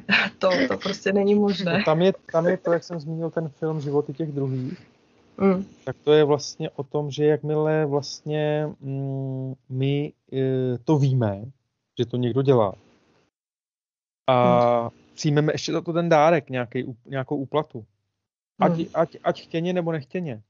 Tak už nás vlastně ti, kteří to dělají, a kteří v tom fungují a připadá jim to jako prostředí přirozené naprosto, které prosazují ve společnosti jako normu, tak vlastně, tak vlastně, mm, jak bych to řekl, tím říkají, má, skrze ten dárek tě máme v hrsti. Nedej bože, hmm. že si někdo objedná na někoho sledování, tak ten, kdo si objedná to sledování, tak ti, uh, u kterých si ho objedná, tak současně začnou sledovat jeho a řeknou, a už současně mají důkaz na něj, že on si to sledování objednal, že jo? Hmm. Už mají informaci, takže jakmile podepíšeš tu hru, že to budeš hrát, tak už to mireš. A jako, jak z toho hmm. vystoupit, jo? Hmm. Jo. Je to tak, no. Hmm. no. A ono to, ono to, ono to nejdřív vypadá velmi slibně, jako, jako vypadá to velmi slibně. Vypadá to jako, jako lehký život. Hmm. Jo. Vypadá to jako výhoda. Mít výhodu oproti ostatním. Vypadá to jako výhoda v tomhle nelehkém světě. A já bych tady jako rád jako, jako podtrhl a zdůraznil, že to téma, o kterém se tady bavíme, je velmi náročný a je to hluboký a je to velmi jako traumatický, je to, týká se to všech a nikdo proto není dobrý ani špatný, ale prostě jako, jak bych to řekl, je třeba v tom tématu rozsvítit, protože a potrhnout, že, že jako mm, učený z nebe nespad a žádný hříšník, jak říká Bhagavad Gita, nebo, nebo, nebo není, není hříšníka bez budoucnosti a není světce bez minulosti. A jako jde o to porozumět tomu, že všichni máme neustále každý okamžik možnost se změnit. A, a mm, to, co tady komunikujeme, není, není výsměch nikomu, ale je to prostě jako, je to v rámci evolučního vzestupu nás všech eh, a naší, naší karmické společenské události, je potřeba to komunikovat, protože když vím, že něco není dobře pro mě, tak eh, si to nemohu nechat pro sebe. Tak asi jako eh, tolik bych chtěl dodat k té motivaci, že to není takový ty pavlačový keci, že hi, hi, hi někdo je blbec, jako, nebo a to, a on je blbeček a my jsme inteligentnější, takhle to určitě není.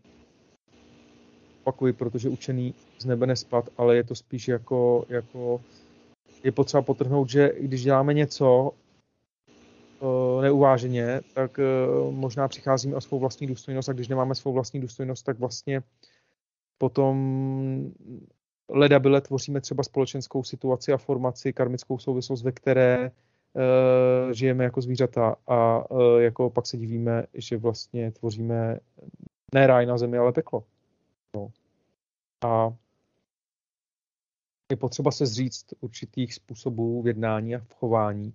Ne proto, že je nemůžeme dělat. Ale právě proto, že je můžeme dělat. Právě proto, že je můžu dělat, ale mám svobodnou volbu a mám svobodnou volbu, možnost se jich zříct a říct, no, jako. Hmm. A to je vlastně krásný v tom uh, životy těch druhých, nebo já teďka nevím, myslím, že životy těch druhých, nebo příběhy těch druhých, teď nevím, ale myslím si, si že životy těch druhých. Že vlastně tam se mm, vyvíjí v rámci toho té štázy, té, té německé tajné policie se vyvíjí agent a, a on prostě v určitém okamžiku začne rozumět, začne rozumět, eh, zjistí, že věc není jenom černobílá, že systém není jenom v pořádku a občané jsou jenom svině a že, že v systému, eh, jako v systému jsou lidi různí a, a třeba i zvrácení a, a současně, současně tam jako i na druhé straně můžou být třeba, jo, a že to není černobílý ten svět a on k tomu zaujme ten agent svůj osobní postoj. A já tady nebudu mm, uh, já tady nebudu, nebudu před, uh, předbíhat, ale, ale, ale um, ten agent vlastně se tam vyvíjí a pře- sám se rozhodne převzít odpovědnost za svůj život, za to, s kým chce být a jak chce žít. Protože, co si budeme povídat, není jednoduché vystoupit z toho kolotoče a není jednoduché v, tě, v tom sociálním kontextu, jak to říct, žít životy, žít život a odolávat tomu nátlaku, protože někdy prostě mm, když spolupracovat z principu nechceš, tak eh, se to může udělat tak, aby si nemohl eh, nechtít. Jo, a může se to třeba týkat tvých dětí, jo, nebo příbuzných a tak dále a tak dále a tak dále. A to, to samozřejmě, to samozřejmě tomuhle tlaku čelí neustále všichni a já bych tady všem všechny rád obejmul a všechny bych vyzval v tom, abych jim řekl, nejste v tom sami, protože všichni tomu čelí. Úplně všichni tomu čelí, úplně všichni stejně. Není, hmm. Jo, Míša tomu čelí stejně tak jako Lumír. Lumír stejně tak jako Klárka. Tady není jako, jako proto nikdo špatný, nebo to protože jsme tady lidstvo a to lidstvo pod špičkou ledovce, eh, kdy navenek se to tváří, hehe, my jsme vyspělá společnost, máme automatickou pračku a auto a silnice a semafory a, to, a máme kreditní karty a máme e, občanské průkazy a máme hranice státu. No, tak ve skutečnosti to tak vypadá jenom na venek, ale jako pod rouškou toho všeho je to vlastně systém džungle a vlastně zákony fungují úplně jinak, než jak by si člověk představoval, že by fungovat měly. A funguje to spíš tak, kdo má kde jaký známý a podle toho budou v úřady fungovat a nebo nebudou. A to samozřejmě e, jako je velmi náročný, protože člověk si v tom připadá opuštěný a sám. Ale současně mm, ta cesta toho sebepoznání vede k převzetí odpovědnosti a k uznání toho, že my všichni jsme tenhle ten jako v úvozovkách systém spolu vytvářeli, neseme za něj spolu odpovědnost a, a mm, pokud jsme se vyvíjeli do nějakého 30. E, věku nebo 40. že tady pro nás všechno bylo připraveno, jako třeba díky, díky panu Masarykovi nebo panu Havlovi a tak dále, tak je potřeba teďka si uvědomit, že už nejsme děti a teďka, jestli za to nějakým způsobem, za to, čeho se nám dostalo, my sami teďka poneseme nějakou odpovědnost, jako, jako si to řekli ty ostatní bytosti před námi. Chvilku jsme byli děti a občas je, nebo v určitém okamžiku života je čas dospět, anebo můžeme přimhouřit to oko, strčit jako pštro z hlavu do písku a dělat, že jsme dál děti. Jako, jo? Mm. Samozřejmě je na každém z nás. No. Ale to neznamená, že když si budeme hrát jako dál na děti, že se nějak evolučně pohneme a někam, někam se vyspějeme a dovyvineme. Protože uh, ta krutá realita je také, spočívá také v tom, že všechno, co je před náma, před náma bude ležet neustále, dokud tím neprojdeme a já jsem v určitým období nebo ve fázi svého života zjistil, že tomu evolučnímu vývoji té fázi se nejde vyhnout a proto je třeba jako se tomu nevyhýbat a projít tím čím dřív, tím lépe. Mm. Čím déle předtím budu tancovat, tím déle to přede mnou bude ležet. To je jako um, mít eh, dřez plný nádobí a doufat, jako, že se sám vyprázdní a umeje se to nádobí. Nebo já nevím, jak čemu bych to jinému přirovnal. Jako takhle nějakým, jako si sebe klamně nějak jako lhát. Hmm. Tady mám takovou... Hmm. Promiň, že jsi něco chtěla říct. Já jsem ti chtěla poděkovat. Pokračuj, prosím. Já, já mám tady takovou jako, poznámku. Překroucené právní formulace vznikly většinou z nutnosti skrýt před námi samými násilí, které jeden vůči druhému zamýšlíme. Tedy vědomě, Míšo a Klárko, jo. Ne, ne, že jako jo. Takže vlastně, co ti, co, jako, e, ve skutečnosti jsme pořád jako zvířátka, který vlastně jako jsou dobrý, dobří a nebo zlí, tak proč si ne, neodpustit tu hru na tu byrokracii a proč nosit ty masky, že jo? Mezi tím, zda člověka připravíme o hodinu života nebo o celý život, je jen kvantitativní rozdíl. Zachovali jsme se vůči němu násilně a to znamená, že jsme ho připravili o energii. Záměr zabít je možno skrýt v úvozovkách složitými eufemizmy, ale za každým použitím síly vůči někomu jinému se skrývá jedno jediné. Živím se tvou energií. Jo?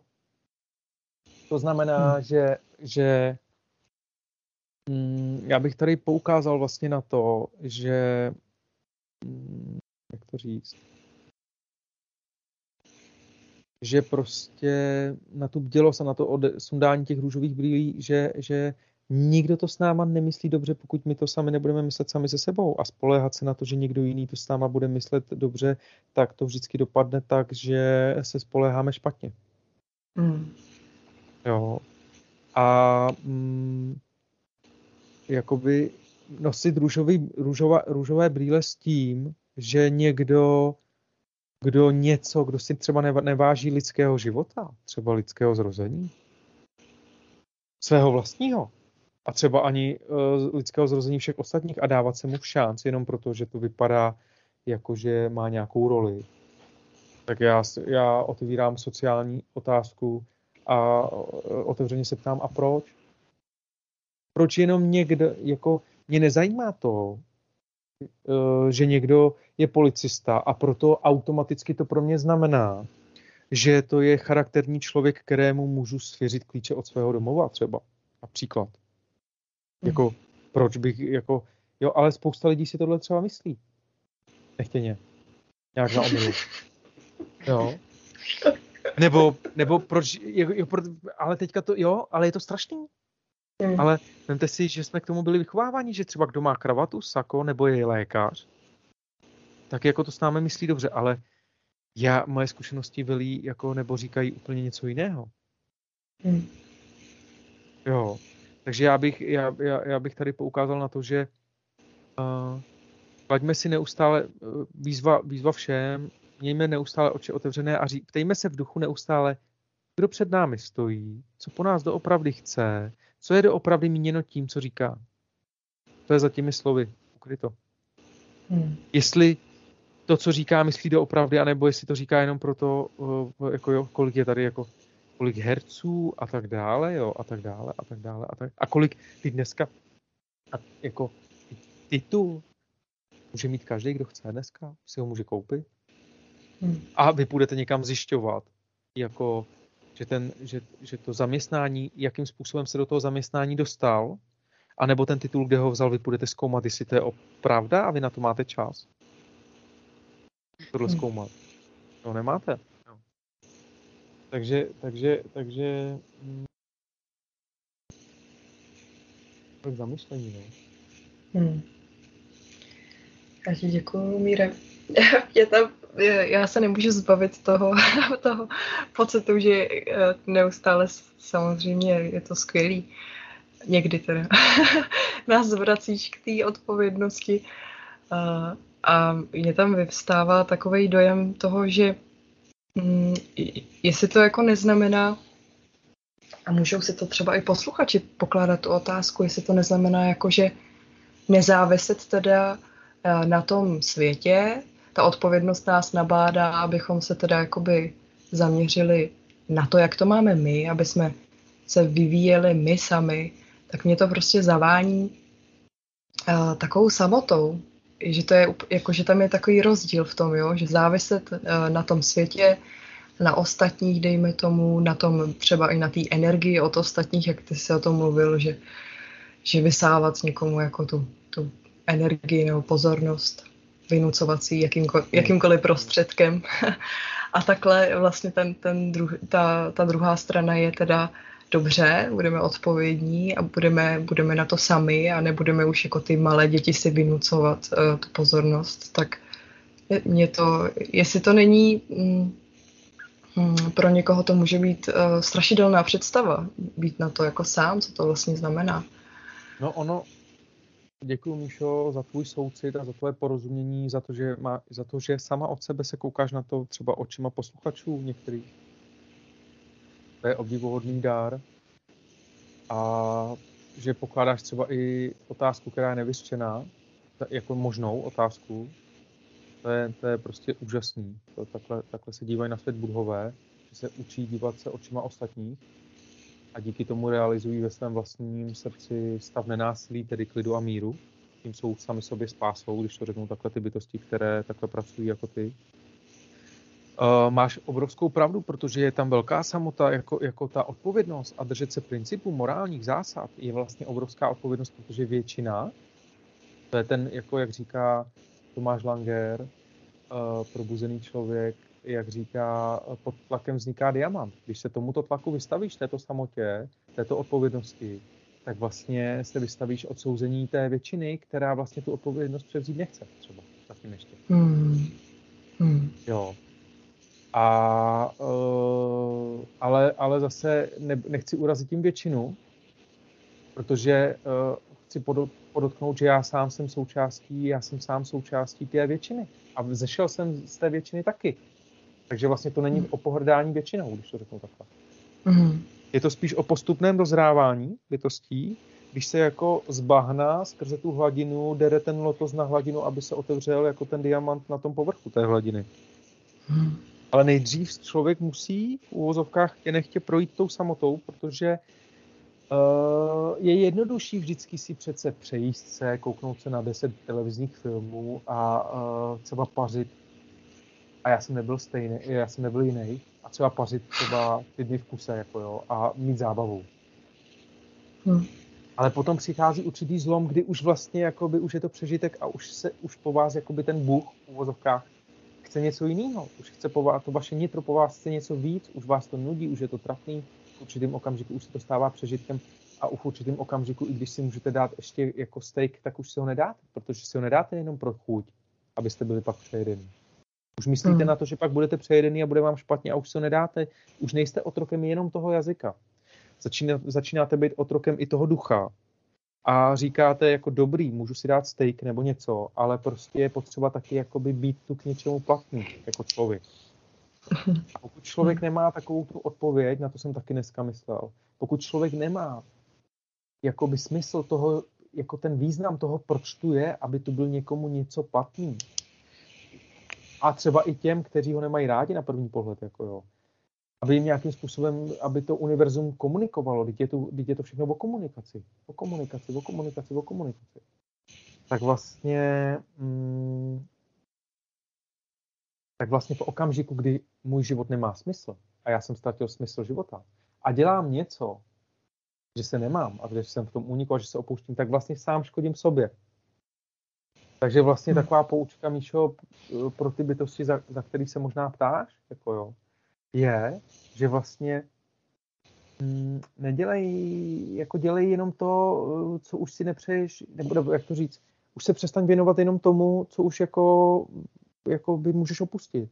A pojď, eh, pojď dál a troufni si na něco, jako troufni si na ně, jako být třeba dokázat stát sám a třeba říct, hm, ale já prostě, i když mi to nabízíte, já to třeba dělat nebudu, anebo Třeba přijdete o přátelé, o některé, ale to neznamená, že nepotkáte nové. Hmm. Jo. A mm, bohužel nebo bohuží, bohudík v tom rámci evolučního vývoje to je. A teď to vidíte, jak za ty tři roky, jak se spoustu lidí vyměnilo z vašeho prostředí teďka, jako jo, jako kolik vztahů se rozešlo, rozvedlo, přátelé, který byli předtím přátelé, teďka jako jsou nepřátelé ale sou, současně jste potkali někoho nového a tak všelijak, jako se to děje, pořád se to vyvíjí. Ale mm-hmm. nabíráte evoluční zkušenosti a na tom vidíte, že to tak vždycky bylo, je a bude a že vlastně na tom vidíte, že vlastně ta odpověď na tu otázku je, Míšo, jestli náhodou eh, není člověk sám, i když si myslí, že je s někým. Jestli není vlastně sám neustále a jestli, jestli ten sebeklam o tom, že když to vypadá, že mám hodně kámošů, který mě budou mít rádi, jestli vlastně nejsem ještě víc sám, než kdybych si v tom nelhal. Jo, je to zjištění. Hmm. Jo. Hmm. Děkuju, Jo. No, já taky děkuju. Uh, mě to ještě připomnělo toho Václava Havla. Uh, se ho ptali, jsem někde dělal rozhovor na tom hrádečku a ptali se ho jako mm, na ty jeho prožitý chvíle a on tam vyprávěl příhodu, že prostě BBC tam natáčelo hrádeček a dělali s ním rozhovor a že on šel potom na procházku a zatímco ho tam hlídali agenti, tak oni šli za ním na procházku a mezi tím, zatímco oni šli za Havlem, zatímco on je vodil tam okolo, tak BBC si to tam natočilo ten hrádeček, jak to tam vypadá jako z boku, jako nebo, nebo dokola, jako jo. Hmm. Takovou úsměvnou historku, ale Havel dodává, pan Havel dodává, ale nebylo to vždycky tak jako úsměvný, protože to, jako když vás někdo sleduje, tak je to velmi nepříjemný, že jo. Hmm. Hmm. Jo. A samozřejmě jakýkoliv politický oponent nebo, nebo prostě jakýkoliv jako někdo, kdo může ohrožo, ohrožovat zájmy ega, nebo prostě jako, jako já nevím co všechno, a to vidíte i v tom filmu Horoucí srdce s tou Boženkou Němcovou uh, v letech 1750, 1 až 53, nebo jak to je, uh, v rámci uh, povstání Čechů a Slováků proti útlaku ze strany Habsburgu, tak tam zjistíte, že vlastně Boženka Němcová byla sama sledována agentama. To je pořád, jako to téma je pořád, každé společnosti pořád. Je to v rámci evolučního vývoje. Hmm. A ty bytosti, kteří třeba dneska sledují, tak v příští inkarnaci můžou být probuzení jo? a můžou být sledováni. Hmm. Jo? Hmm. Protože vzešli z toho společenského v úvozovkách bahna, nic vezlým proti nikomu, ale vlastně nebudeme si přece hrát na to, že um, my lidi jako jsme jenom dobrý za všech okolností kdykoliv a my jsme jenom lásky. No. Jako, my jako, a, a hrát si na to, že jsme evolučně vyspělí. No. Hmm. Jako po, podle mě evoluční vývoj se měří uh, schopností se ovládat. Hmm. Jako jak se jedinec dokáže ovládat sám sebe diskuzi. Hmm. A ne, že když to není podle mě, tak já uteču. A to souvisí i s tím, jak to řekla Klárka, že většinou vlastně ten, kdo někoho třeba sleduje a třeba překrucuje a donáší, tak vlastně sám u jednoho stolu s někým do očí, do, z očí do očí třeba před kamerou vydržet nedokáže při argumentaci. Hmm. Jo. Takže vlastně mm, z pohledu těch božích principů je zákonem ten, kdo je schopen souvisle mluvit a, a k něčemu se vyjadřovat a myslet na ostatní. Neprosazovat jenom to, co chci já, ale myslet v rámci celku, protože z pohledu božích principů je to, co je v rámci, v rámci celku souladu, je, je, je zákonem. A to, co je e, služba egu, jednotlivci, který vlastně si neuvědomuje, že tady stejně všechno nechá, všechny diamanty a zlatý cihly, odezdá tělesnou schránku a nic si sebou nikam nebere, a že to ve skutečnosti už ani teď nemá a že ho předtím nic nezachrání a nespasí, tak vlastně to souvisí jenom s tím, že si to zatím ještě nepřipouští a neuvědomuje, že prostě jenom ze setrvačnosti ještě takhle jedná. A naše ohleduplnost a porozumění nás učí to, porozumět těm bytostem, že oni nemůžou jednat jinak, než jak jednají a že proto nejsou k smíchu a nejsou proto trapní a nejsou proto zavržení hodní, ale je to o naší trpělivosti, že jim to budeme, budeme vysvětlovat.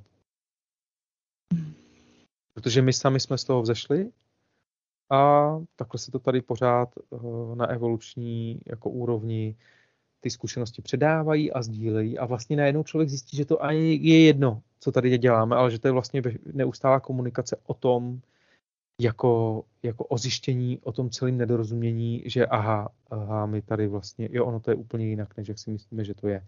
My o tom pouze sníme, že žijeme, že se narodíme a umřeme, ale přitom je to ve skutečnosti o tom, že o tom neustále sníme a že jsme na věčnosti už nesmrtelní a že tady máme jenom ten kabátek toho, toho zrození, té inkarnace a myslíme si jako a neuvědomujeme si vlastně tu nesmrtelnost a vlastně, kdybychom si ji uvědomovali, tak samozřejmě ani nemůžeme jednat často tak, jak jednáme a tak dále. A to je hmm. cesta k bdělosti, neustálá praxe. Hmm. děkuji vám moc za tento krásný rozhovor. Moc jsem si to užila s váma. Děkuji váženým posluchačům, že tady byli s námi.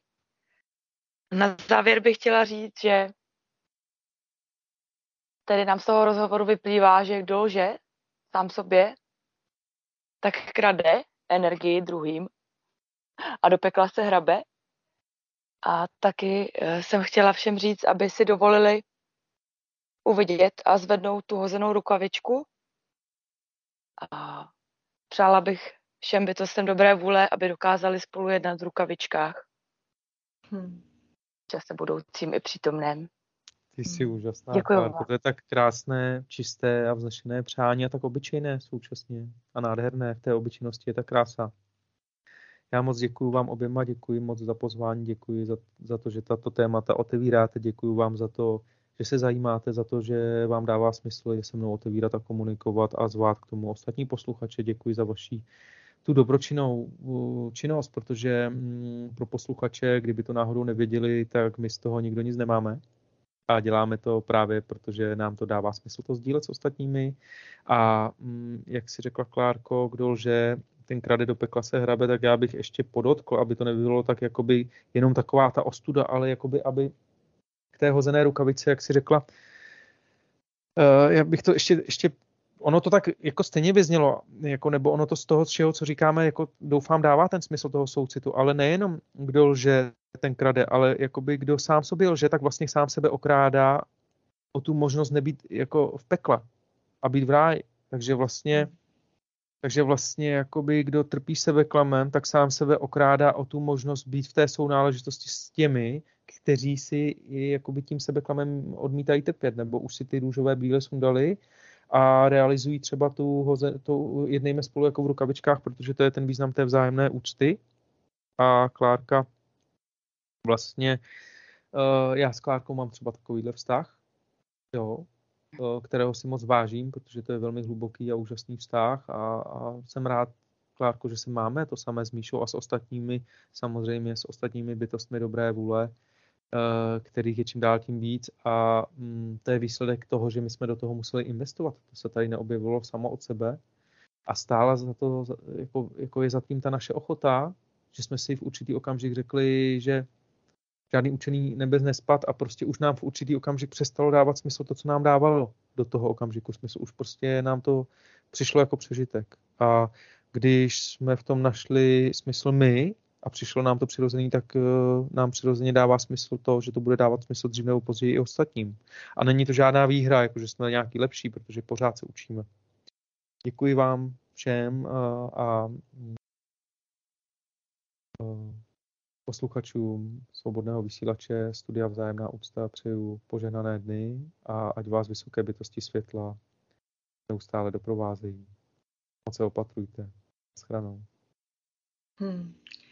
Já vám oběma moc děkuji za vaše závěrečná slova. Moc děkuji tobě, Klárko, ještě jednou za pozvání. Moc děkuji tobě, Lumíre, za všechny tvoje odpovědi. a bylo to tu s vámi krásné a já doufám, že si to s námi užili i naši posluchači. A chci se rozloučit i s vámi. Přeji vám krásný zbytek večera a budu se těšit na další seriál našeho rozhovoru. Tak se mějte krásně, ahoj. Poslouchali jste vysílání studia Vzájemná úcta na svobodném vysílači. Opět se na vás těšíme za týden v neděli od 17. do 19. hodiny. A úcta všem.